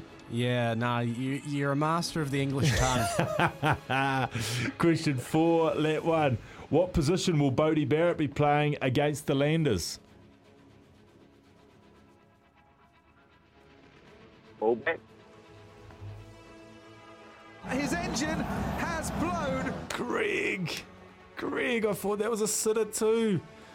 Uh, sh- well, it was not. It's like a yes no almost. So this is almost fifty percent. So Ed from Tolaga Bay or Auckland. Ed, where yes, is Bo- where's Bodie Barrett playing for against the Landers? Number 10. He's playing number ten. There he is. Lap one, done and dusted. Hey, Kirsty! Yes. Kirsty, congratulations! Thanks. Luckily you didn't have a uh, have a have a wedding on the coast, or you would have had a tea towel at the back of the Brian the kitchen there, cousin. we wouldn't have had Well, one. I tell you what, Ed, you brought the coast to the deep south because we had a bit of cream power and uh, crayfish. It was beautiful. Oh, you lucky girl! Too much. And I tell you what, 250 could be too much for Ed's account too if we carry on here. Lap two, question one. Who holds? This is an outrageous question. Good quality. Who holds the national men's discus record? Um, somebody O'Connor. His Oh. engine has blown. Ooh. Ooh. Ed said, That's hold for, on. That's for 250. Okay. No, he answered. He said someone called. Yeah, no, he And got then he said, close. hold on. Hold on, hold on. No, you can't do that. Uh, Ed. good on you, Jacob's Jacob. brutal. Jacob, I, I have It's because noticed. he's putting up with beef, so he's just ruthless. Jacob is a bit grumpy today. I I've must seen him say. three times this week. Gosh. You go back to Waiuku. Alex has sent him out of the house. yeah, I know. Go, Alex, please take him back. We now drift off into Hurricanes territory who may or may not have a good year. I don't know. I couldn't work it out. But someone who could have a great day is Lemmy. Lemmy, how are you? Oh, good, mate. Good. Congratulations, Kirsty, on your marriage. Thank you, Lemmy. Let's get you some money, right, eh? thanks. Lemmy, Oh, tell well, me, who holds the national men's discus record? to be honest, I don't know, so I'm just going to go, oh, I don't know, David Solomon or something like His that. His engine has blown. Oh, this is this is proving to be an absolute. This is a blockbuster. It is a blockbuster. This should have been a lap three, shouldn't it? Uh, I'm not going to tell you guys how to do your job. You don't tell me. Uh, Brett from Huntly, how are you? Uh, yep, we're not too bad, beef. Congrats, Kirst. Thanks, Brett. Uh, wonderful to get the Cheerios from all the great listeners here, Kirst. Tell me, Brett, lap two, question one. We're charging, well, we're actually stuttering to 250 right now. Who holds the national men's discus record? I think Ed was on the right track, Connor Bell. Oh, you were. You were. And there's a few producers in the box absolutely praising Brett from Huntly here. Now we're up to question two. The LPGA and PGA Tours have announced a mixed tournament later this year. When was the last mixed tournament played? Clue? It was called the JC Penney Classic. After a year, I'm just after a year, mate. uh, 2008. His engine Oh, has if anyone's going to know the golfing ones. I know it's it's right in Brett's world. I tell you what, I'm going to take one more, and we're going to go. I'm only going there because this is where the Chiefs are based and having a nice chicken pasta right now. It's Kenny in Canterbury. How are you? G'day, good mate. So you're going to put this 250 on the Chiefs, no doubt. Tell me the PGA and LPGA. Not a chance. Geez, they're quite sharp on that response. Dollar forty-seven. How much can you turn that into? Bugger all. LPGA Tours have announced a mixed tournament later this year. When was the last mixed tournament played? Clue, it was called the JP Penny Classic. Or the JP, JC Penney Classic. Oh wow. I have a feeling it was quite a while ago. Was it? Was it 1999? 1999? Oh, It was the JC Kenny Classic. Kenny, after what Beef just said, you're on beautiful. file. Now you got to tell me who won the JC Penney Classic. Just one name will do. Oh. Mixed tournament, mixed tournament. Remember who was big in '99? An icon. Icons, both icons. is, uh, do I have to name both of them? Yeah, well, it's, it's a 250 game. Uh, need an wow. answer. We need an answer, Kenny. Tiger Woods. Tiger Woods. His engine oh, has blown. And we jackpot. Yes. By organisation.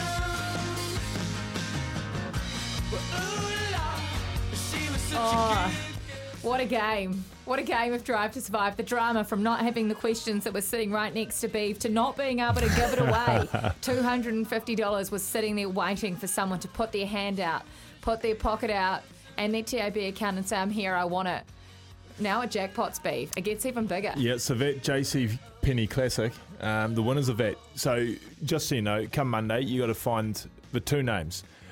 They are both iconic. The young producers only knew one of them was iconic, but the the woman aspect of that mixed combination was like the big superstar of. There was two big superstars. One was a glamour, and this one was the one that won a lot. 1999. 1999. The year before the world was supposed to blow up. Go and look it up. Mm. Monday, You'll know both the names as soon as you see them. your first question on Drive to Survive.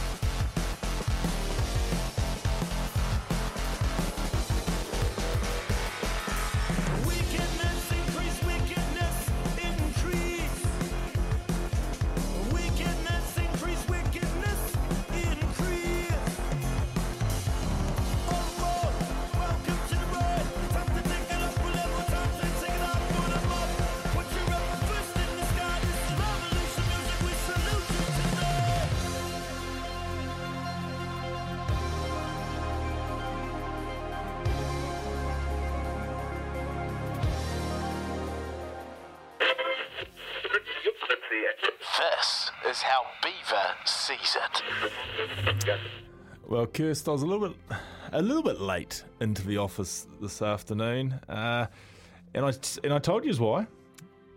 I was getting styled. Yes, I know it's a contradiction for anyone that's seen me uh, in person. Uh, not a not a word that's usually associated uh, with myself, the word style, but it's.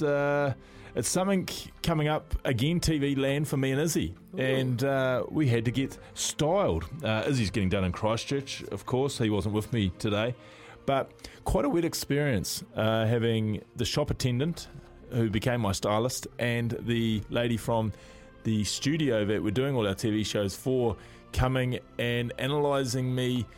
Never before have I ever felt like such a piece of meat in my life, Kirst. I'm sure you have.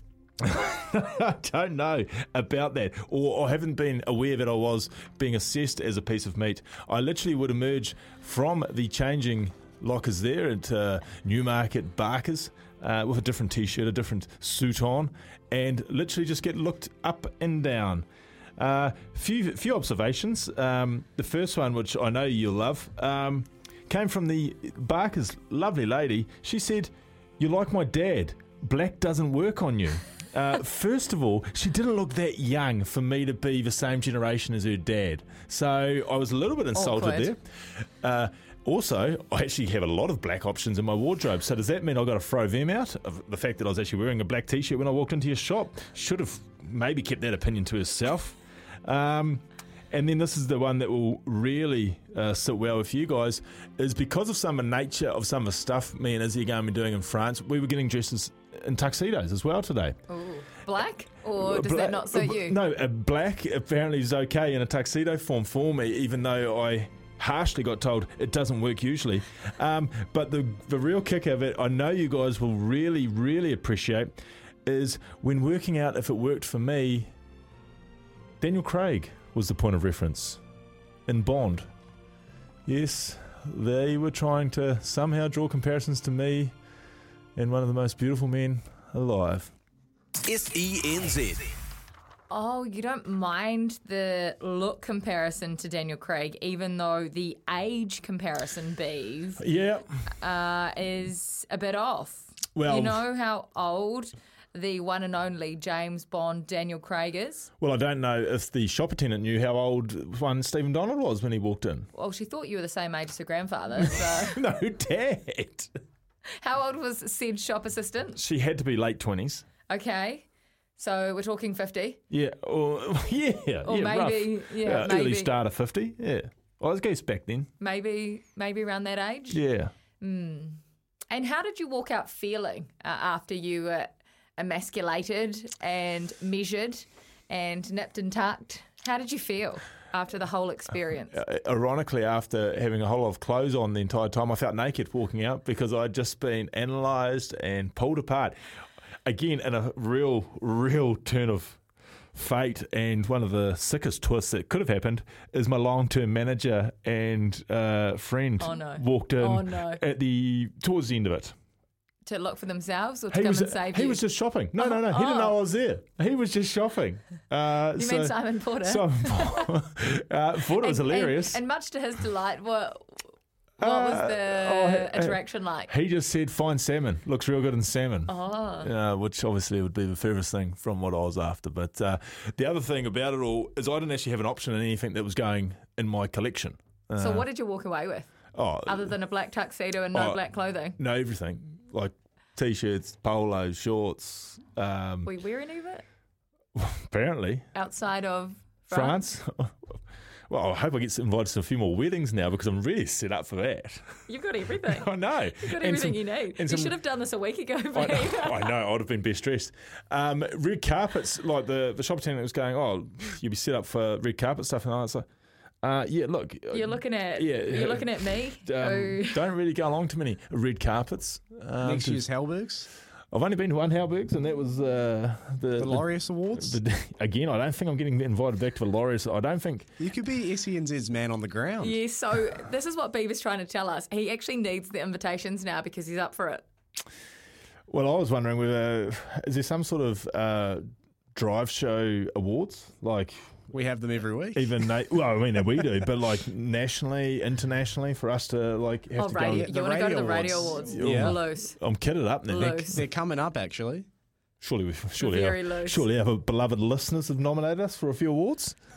You'd like to think so. well, if they haven't, no one else will. Well, you're set. You're wearing your, your salmon suit. I did not walk out with any salmon. It was, Salmon? It was plain. She goes, "Do you?" She goes, "Do you want to try this one?" I said, "It's a little bit fruity for me. A lot of flowery options." I said, Perfect. I said, just, just keep this, keep the colours solid. And uh, then they're like, mm.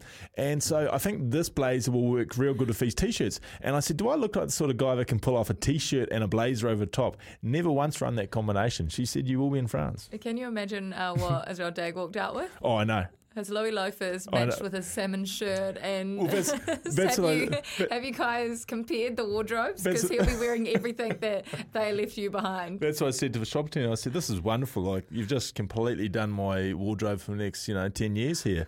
And then I thought to myself about Izzy. Izzy, we're looking at this stuff. Going, oh, this is my gardening stuff. I've got my Louis Vuitton's loafs and all over shop.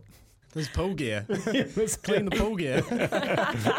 well, I once I once did a show where Izzy showed up with Louis Vuittons to do some painting. So I'd hate to think what he'd do when he dresses up. He really will blend in in France, though, won't he? Oh, will he ever? He stands out like a sore thumb wherever he goes in New Zealand, but he will blend in with those fashionistas in France. And I dare say he won't be wearing the clothing that you got today. No, dare I say? There'll be an upgrade on that. Um, when is the show happening?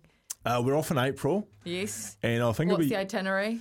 Jeez, you're lucky, aren't you? We land in Paris. You Par- are a globetrotter, Beef. we land in Paris. Are Uh, you ever in New Zealand? yes, you're listening to it. Uh, we land in Paris and then we jump on a train and we stop in Toulon, uh, Toulouse to see Who do uh, you know there?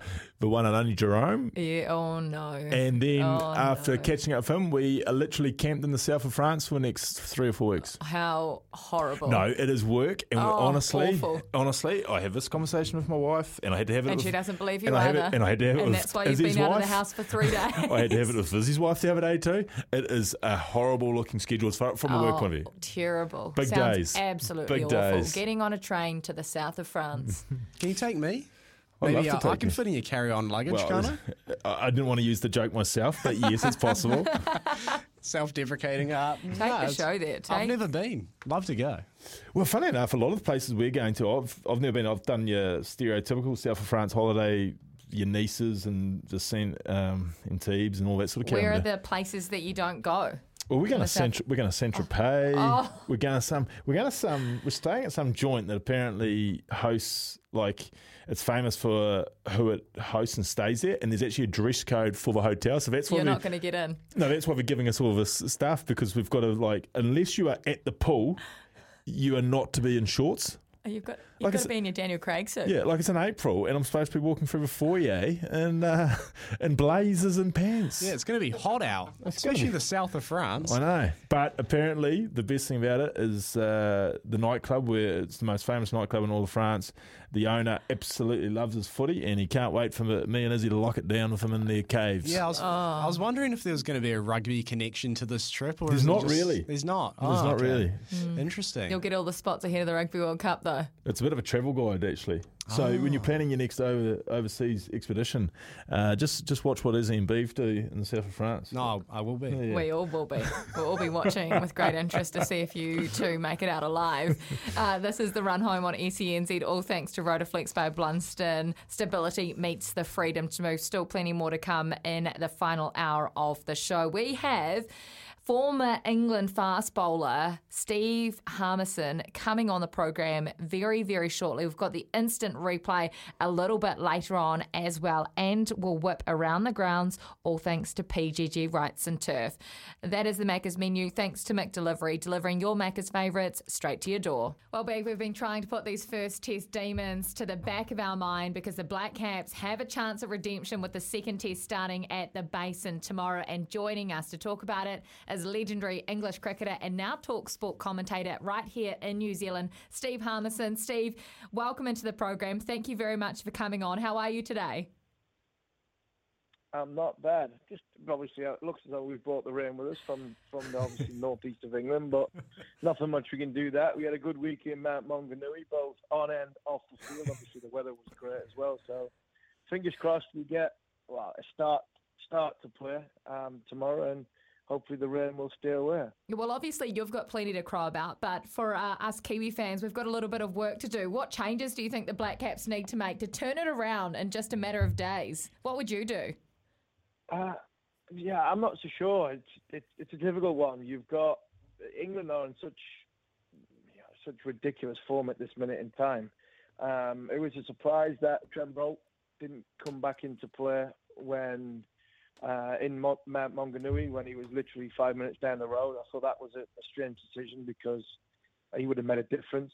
Um, obviously, Matt Henry are likely to come back in, um, probably at the expense of Kuggeleijn, but I think it's more of a mindset, the mindset shift that the Kiwis need rather than something like personnel. When you look at the way England play and the sort of positive approach that they've got, um, and the pressure that they're relentlessly put on the position opposition, I think it's it's about that side of the game they need to get better rather than the, whoever they pick one to eleven. Because I thought in in the first innings especially, in Mount Maunganui, the bowling wasn't up to the task, and England. It didn't take much for England to put them under pressure. Second innings, I thought England bowl batted better uh, against better bowling from New Zealand, but still, I think if if they were critically really hypercritical, I don't think they bowled as well in the second innings either. So I think it's a sort of mentality shift rather than the actual personnel coming in. Because England at this minute in time, if you give them half like a, a sniff, they are very very ruthless and they, they put the pressure right back onto the opposition. Steve, obviously, as New Zealanders, we're trying to look for miracles and try and uh, think how's this getting turned around. A few people have been, and I guess a little bit's been coming out of the Black Caps themselves, of mentioning the fact that it'll be a different game going from pink to red. Uh, as a former fast bowler yourself, uh, do you buy into that? Um, quite possibly, but I think if you listen to Broad and Anderson before the pink ball test, they didn't. They they seemed as though they didn't enjoy bowling with the pink ball. They weren't having the pink ball concept of the game, and if they get a chance to, you know, make a change, they wouldn't bowl with a pink ball. And you've seen what damage they did when they didn't enjoy it. So Jimmy's 40 year old, gone to number one in the world in the bowl in the world ranking. So I think no matter what he's bowling with, red, white, sky blue, pink, who cares with Jimmy Anderson? He's quite keen on whatever whatever he's bowling at this minute in time because he's in ridiculous form. So I think the red ball will make a difference. But looking at the pitch yesterday and seeing that it's been undercover for for basically the whole time we were there yesterday afternoon and today, I think both bowling units will enjoy bowling on this with, with, with whichever ball that they come with. I think Jimmy would make a football talk on that pitch that that they've, that they've got on at the minute. So when you when you look at it, it's going to be difficult for batsmen, um, which probably will bring New Zealand more into play. More difficult for batsmen to sort of play their shots, but I think um, I don't really, really think the colour of the ball is going to make a difference if New Zealand don't put it in the right area for consistent periods of time and stay patient with the way England go and play. Then then I think it's going to be difficult for them. Mate, you mentioned Broad and Anderson throughout there, and correct me if I'm wrong, but if I think back to the last Ashes tour in Australia, those two were very much even barely used, weren't they? They weren't. It was almost like the writing was on the wall then. So much has been made about the Baz resurrecting the, the batting attitude, but even the bowling seems to have uh, come on leaps and bounds. Yeah, absolutely, hundred percent. What we what we had, I spoke to Broad Anderson obviously yesterday for for our channel, uh, a lunchtime fill during during our coverage, and the thing that the question I was desperate to ask them, I've asked them it personally away from it, but a lot happens in sides in international teams where they say like a natural sh- succession, and what's our succession plan two years down the line, and it seemed as though we were trying to sort of plan for something that we were never going to get to, and not picking our best team, and we we thought. I think we tried to reinvent the wheel in Australia, and I think we tried far too much. Um, and we did it in India as well. We picked we picked three seamers and in four seamers in India in the Ahmedabad test for the lights, and we got beat before the lights turned on. So you know these things happen um, from an English point of view, and all Brendon McCullum and Ben Stokes has gone. Um, we're going to pick our best team for the next Test match, and no surprise, uh, two of our best bowlers are Broad and Anderson, and that succession that England were trying to strive for during the or before the Ashes, during the Ashes, and subsequent after. It's like, well, you're trying to leave out, or you're trying to look beyond two blokes who are actually still better than anything we've got, and I think that's why McCullum and Stokes have gone predominantly with Anderson, um, but Broad's been in there as well. So, and it's great to see them still still playing. 15 years today, they took uh, 15 years to the test. They took mine and Hoggy's place. You know, and they came in the first test match as a pair. Possibly, this could be quite possibly. It'll, I think it'll be the quite possibly the last ever Test match they play away from home together. Wow. Um, which will be because I don't. uh, You've got to remember England's next away Test is not until next January in India. Um, so for them to play together in that series, I think it will be quite difficult. Um, but they've got this Test match, they've got the Ireland Test match, and then I can see them being heavily involved in the Ashes. Mate, looking forward to this one, and, and you've mentioned the weather. Uh, the English travelling Barmy Army obviously adds so much to the tours of New Zealand and, and all around the world. They're in Wellington in full cry, I have. Sold out if we can get any uh, get any action in the first couple of days. Yeah, sold out. It was great. You know, the Barmy Army. I've been with them for. I was with them last night, um, and they're in good voice. Uh, they're here in good numbers, and to be fair, we. I think if we get three days worth of cricket, there will be a result. Um, and if the other two gets rained off, well, there's no doubt they'll enjoy themselves in the bars around Wellington. So that's fine. They- They're on a holiday, so they'll, they'll enjoy whichever way um, it comes. They just want to see their, their cricket team again and play in a positive fashion, and i there's no doubt the boys will do that. Um, so if they can get three, three and a half days of cricket, we might still see a, a result. Of try to be a forced result by um, by both captains because I think Tim Southee as well will try and do everything they possibly can to get a result because there's no Test Championship points on on offer, um, and I think both I think both captains are quite uh, forward thinking to try and get to a, an end result. And whoever wins obviously plays the best cricket, and the Barmy Army will sing, play the trumpet, and you know drink merrily while they're there. Steve, you've obviously uh, been enjoying all that Wellington uh, has to offer, which Beaver's done on many, many occasions. How's the hospitality been while you've been in New Zealand, and what's the best thing about your trip so far? It's been fantastic, to be honest. You know, the drive down from Mount Maunganui was beautiful. Um, it really was. We had a night out the night before in um, up there, and my co-pilots, two co-pilots who were supposed to stay awake for the seven-hour journey to try and keep me awake because I'd driven the whole thing. They, were asleep, they slept for six hours. So that wasn't ideal, but it's been it's been it always is great hospitality to, to come to New Zealand. It's just a pity it's so far away for us in England. Um, uh, but we've all, we've all enjoyed ourselves. And, um, we're just staying down the road from I think the Featherston where the Barmy Army are based and popped in there last night. They were in full force, and we were there the night before before the Barmy Army got there. We had some nice food and, and the music, the playlist was fantastic. So I just think it's going to be a good week. And unfortunately, you have to put our coats on. Um, and I've got my hat and, hat and scarf on me as well for some reason. Didn't think it would be needed. I wore it to the airport in England on the way to the to the airport to get here. And I thought the only time I'll wear it again is if I come back when I come home from the airport. But I might need my big coat, hat, scarf, and gloves in Wellington over the next few days. So I'm pleased I packed them. It'll be it's going to be a great occasion once again, and, and, and fingers crossed the two teams won't let us down. Mm-hmm. Well, Steve, if there is a city in this country that can remind you of the UK, it is Wellington on a bad day, isn't it, Kirsten? What a great city. what a great place. Thank you so much for your time, Steve. We really appreciate it. No, I appreciate it. Thanks for having me on. Thanks Thank heaps. you.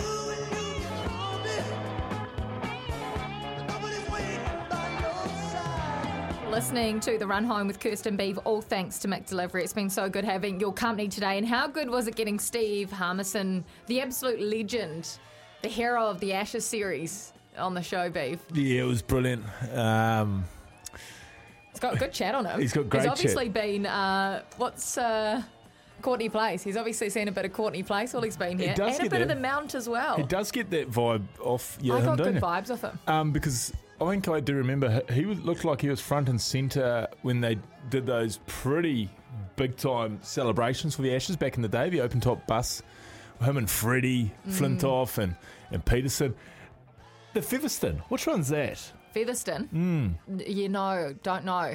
It must be a pump and bar that all that Barmy Army crews at. Is that the one down by the water? Is that closer to The Max Bar? Is that what you're talking about? the in Featherston? Wellington? This is what he was talking Yeah, about. no, whether do you the- mean it's near the Max Gold Bar in Wellington? Well, I was almost on on the it's, waterfront? it's not that one that's just up from the basin that the uni rugby Featherston club, Street. the the uni rugby club uses as their base. Must be. Yeah, OBE be. or whatever Must they call it. OBU, Not right in the centre, Yes. not in Courtney Place. No, because I mean, I couldn't imagine the Barmy Army crowd trying to find the hippest uh, Courtney Place. in Courtney Place The nightclubs. craft brewery bars. Those ones that you go downstairs and it's very low ceilings. You know, oh, you're talking about Mishmash. yeah, I can't imagine they're in those sorts of places. Yeah, there's a few classics in Wellington, isn't Oh there? Jesus! I remember my very first trip down there with Waikato, ending up in. We weren't supposed to be out past one, but I got cornered by the great Jerry Collins, and he said, "Oh, well, you can just stay with me." And I was like, "Oh, we've got a one o'clock curfew." He's like, "Don't worry about that." Um, and there was just this massive joint as well, like my first away trip with the Mooloos, and it was these beautiful chandeliers all through the place. And I've and I went back there a few times on other expeditions. I can't remember what it was called. It was down on a little side roads off Courtney Place. But uh, yeah, that place made an impression on me. Mm. More for the fact It that I was always just, does. More for the fact I was just happy to get out alive.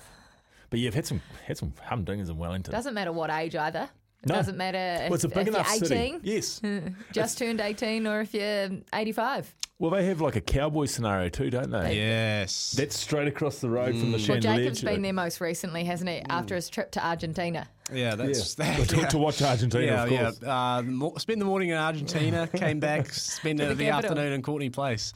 Yeah, no, I love the pool, uh, the pool bar as well uh, on Courtney Place too. Mermaids. Yeah, not mermaids, far out. The, Not the pool bar, the pool bar. You know where you play pool. Pool, pool bar. Not pole bar, pole vault. No, um, Coyotes. um, but yeah, great, great spot. Love it. It's a frequenter when I'm down there. Mm. Very, very, very good place. Uh, good place. Um, right, so Jimmy Anderson and Stuart Broad, as a pair, as we've, as we've now just heard, have become the all-time leading wicket takers with 1,003 wickets combined. Now, Ricardo and Smithy this morning on mornings were talking about Jimmy Anderson. How is he the number one ICC Test bowler at the ripe old age of 40? Age is nothing but a number. Look, uh, he's been well managed. I, I think, um, to be fair, um, in the last uh, two to three years, one of the things uh, the England cricket management have done is they've used his skills um, and they've managed his time and his workload quite well. So they don't send him on tours that it's going to be very hard work for him. Uh, and it's going to be fruitless, um, but they, they send him on, on um, tours where they really recognise that he'll be. It's not too arduous, and um, you know Brendan will make sure of that too in terms of practice. He won't be flogging him. Uh, you know, he'll just be saying, Jimmy, you bowl as many deliveries as you feel as if you want to do at practice uh, to get yourself in the mood that you think. Uh, the same would be in his preparation in the morning. So, uh, lightly managed, uh, I would think, in terms of his workload. Uh, he will play in the Ashes at home, there's no doubt about that. And on the 30th of July, he will turn 41, which is quite unbelievable when you think about that. 41 years of age. Fast bowler, 41, uh, who's at the very top of his game, beef. Top of the world game. To be ranked number one in the world. Phenomenal. Considering what And he's still got more in the tank. what that, what toll that would put on your body. Well, we're seeing in. it with Kyle Jamieson, aren't we? And the injuries that he's had. Absolutely. Putting your putting your body through that. Just I mean, we've we've talked about it. It's been great pub chat. Bowling is not something your body was meant to do, I wouldn't have thought. The twisting and the turning, but uh, at the age of forty still doing it and doing it better than anyone. Just interrupt this, a public announcement. It's the equivalent of a public announcement on uh, an SENZ Sports radio show. Uh, hi guys, uh, Ken Rutherford tip horse eight mobster race. Uh, horse eight mobster race seven. Kim Lagrange on Smithy's show this morning. Race starts at six fifty from Ted. Cheers, Ted. I've just got on it myself and uh, What was that paying? Uh, paying about seven fifty for the win. Is that tonight? It's in about five minutes. Oh. Um, so Ken Rutherford, a great tipster, and geez, one of the great cricketers of our nation too. Wonderful number five batsman, great, uh, great foil to a great Martin Crowe. Andrew Jones at three, Crowe at four. That's a middle order. Oh, it's horse four. Oh, jeepers! I've Did you get a- on the wrong one? well, I've got a mobster one. Oh. Actually, uh, I think you're right. I think it is right. Yes, it's number four. Thankfully, it's not a horse eight. Are you sure? Yeah. You're on the right horse. I've made that mistake before. Don't change it. I've made that mistake sometimes before. works. Uh, right, back to the chat that Smithy and Ricardo were having this morning about Jimmy Anderson. How is this for a stat? Since Anderson made his debut for England, 94 players have come and go. 94 of them. Yeah, and, uh, I'm not surprised by that stat. Um, he's had a long, long career. Um, he's had a like very long career, hasn't he? So I'm just wondering, like, what his diet's like. He must be vegan or something like that to have this longevity. I'm wondering, Beeve, if you ever considered having the vegan diet um, in your latter years of your career. I didn't go vegan, but I did go healthier.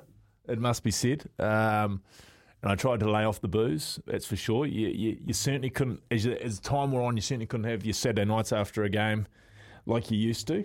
Um, so you, you you kept that for bye weekends, really. But uh, no, uh, Jacob, I certainly didn't go vegan. I probably didn't have as much Chinese and pizza uh, on the nights of Sunday, Monday, Tuesday, as I did in the past. Um, so and I actually got into things like broccoli and stuff like that. Oh, I'd, ne- I'd broccoli never heard of it. Bodybuilding And the diet. cheese sizzlers. Uh, oh, oh, cheese, cheese Liz was my treat. So, And the nippies.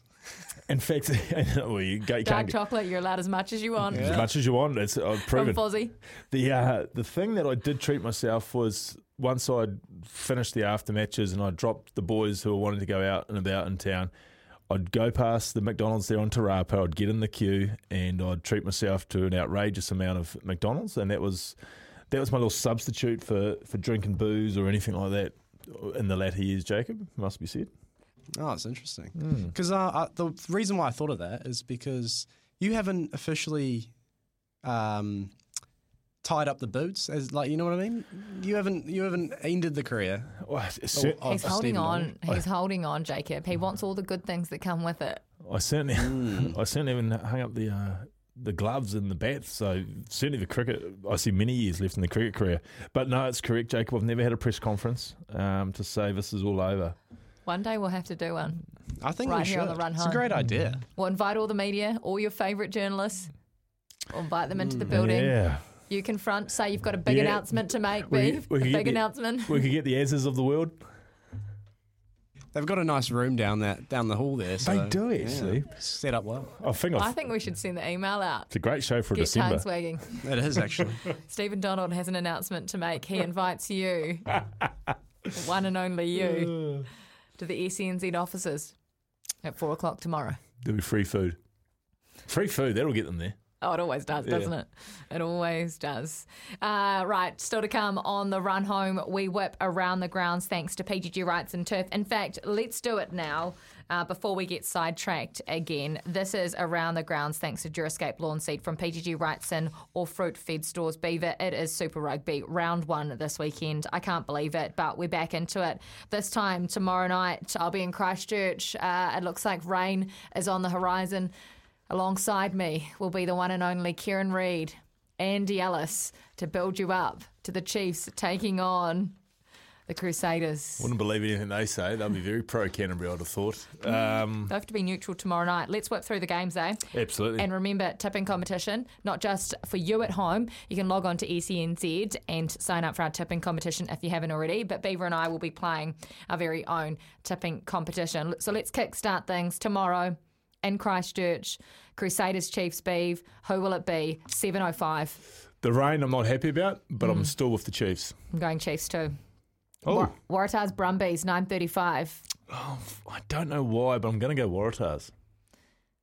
Brumbies, 9.35 uh, tomorrow night. Saturday, we've got a triple header. Moana Pacifica taking on the Fijian Drua. Wonderful occasion at Mount Smart Stadium. Afternoon game. I'm sure they're going to have hundreds and thousands of fans there at 4.35. Which way are you leaning for the two newcomers in the competition, Beef? I'm actually on the draw. You're on the Drua. Hmm. I just think that they might start the season better. Moana's, they've got some, I mean, Drew's got some form of such around the pre-seasons, which I, I don't put too much weight on, but I do put a little bit of weight on, to be fair. I'm going the Drua as well. Uh, 7.05 tomorrow night down into Dunedin. Saturday night, I should say. Highlanders Blues. Back the underdog, Beef. You said this is that Highlanders team that Mm. no one rates them. Do you? Yeah, I'm going to, I, I rate them enough. Throw a smoky out there. No, I'm, You I'm, said they'll get up for Clark Dermody. they'll get up for Clark Dermody. Will it be enough to beat 13 All Blacks? O week, the magic of O O week week. These young Highlanders will know that Will the Blues get distracted on Friday night? Blues get distracted, or the young Highlanders be inspired by the thought of having the keys to the city for the weekend. Ooh. I'm going to Blues, just. Blues, Blues, big time for me, big time. Uh, 9:35 in Townsville, uh, big road trip for the Hurricanes who have just uh, left Wellington, taking on the Reds. Do you see this being a challenge for the Hurricanes first up? I do actually. I That's a- really do. So they fly Wellington, Brisbane, I'd Brisbane, imagine. Townsville. Townsville. Bit of a road trip Thursday night. Yeah, I mean it's it's a niggly one, but I mean it's the same with Canberra. You always have to fly to Sydney. For for us in Hamilton, you used to have to bus to Auckland to fly to Sydney. It's always long days. Conditions in tropical Queensland. Be hot as buggery. Oh, steamy. You won't be able to hold the ball. The ball will be a slippery, slippery bar of soap. I'd imagine. Geez, I, I honestly think this is close to flip a coin one. I, this is a potential Australian victory. I'm gonna just, just, just give it to the Canes. That Reds team has a good lineup as well. Tate McDermott at nine, Michael Lynagh's son at ten, Hunter Paisami in the midfield, Has he Daugunu come on the wing, Jordan Petaia's at fifteen. They've got a really, really strong side. Did, did Number young, of young Lynagh not end up getting capped for England? Or is that another son? is there another son? Because I'm sure. Lynagh. Geez, I'm sure one of the Lynaghs got almost capped. One starting at ten Brilliant. for the Reds. What a story. good a really, really good team. Did you say you're going Canes? Oh, just. Only just. Oh, I can't go against our New Zealand teams, can I? No, oh, no we can't. Okay, and for the match of the weekend, the would you rather match of the weekend, would you rather poke a needle in your eye beef or watch Sunday, 12 a.m., which you'll still be awake for after your golf tournament at Waiuku? I am. Force Rebels. I am poking a needle in my eye. I At am. midnight. I'm throwing my TV out the window. I'm cancelling my Sky subscription. I will not be watching that game. Force Rebels. Uh, is anyone? Force, force one. Are you going Force? Yep. Oh, it's in Perth. Yep. We'll take the Force. So every single game, we've got the same. No, I've gone. You've gone Brum- the Waratahs, I've gone the Brumbies. Yep. That's the one that'll set us apart this week. And that is what to watch this weekend. All thanks to PGG Wrightson Turf. Don't forget the second test between the Black Caps and England starts tomorrow as well, Beeve. We're turning it around. Are we? Yes, we are. Draw or victory? No, victory. The red ball in the hands of my, victory to the Black Caps in how many days? my great champion Tim Southee's told us the red ball in our hands different to the pink ball. Do we get cricket tomorrow at the Basin? Or does the Featherston just keep getting frequented by the Barmy Army? Well, I don't know if you heard, Kirst, but the first three days are sold out. Let's hope they get some cricket because, Friday, geez, it'll be electric. Oh, it'll be unbelievable. You want to go? Oh, I wouldn't mind. Oh, I've got the kids all weekend, so I might just take them Take down. them down. Road we know trip. they love a wee hot dog. They want to go and see their cousins down there, so why not? That is around the grounds this week, all thanks to PGG Wrightson Turf. Ask about Durascape lawn seed from your local PGG Rights and or fruit fed stores. We'll be back right after this.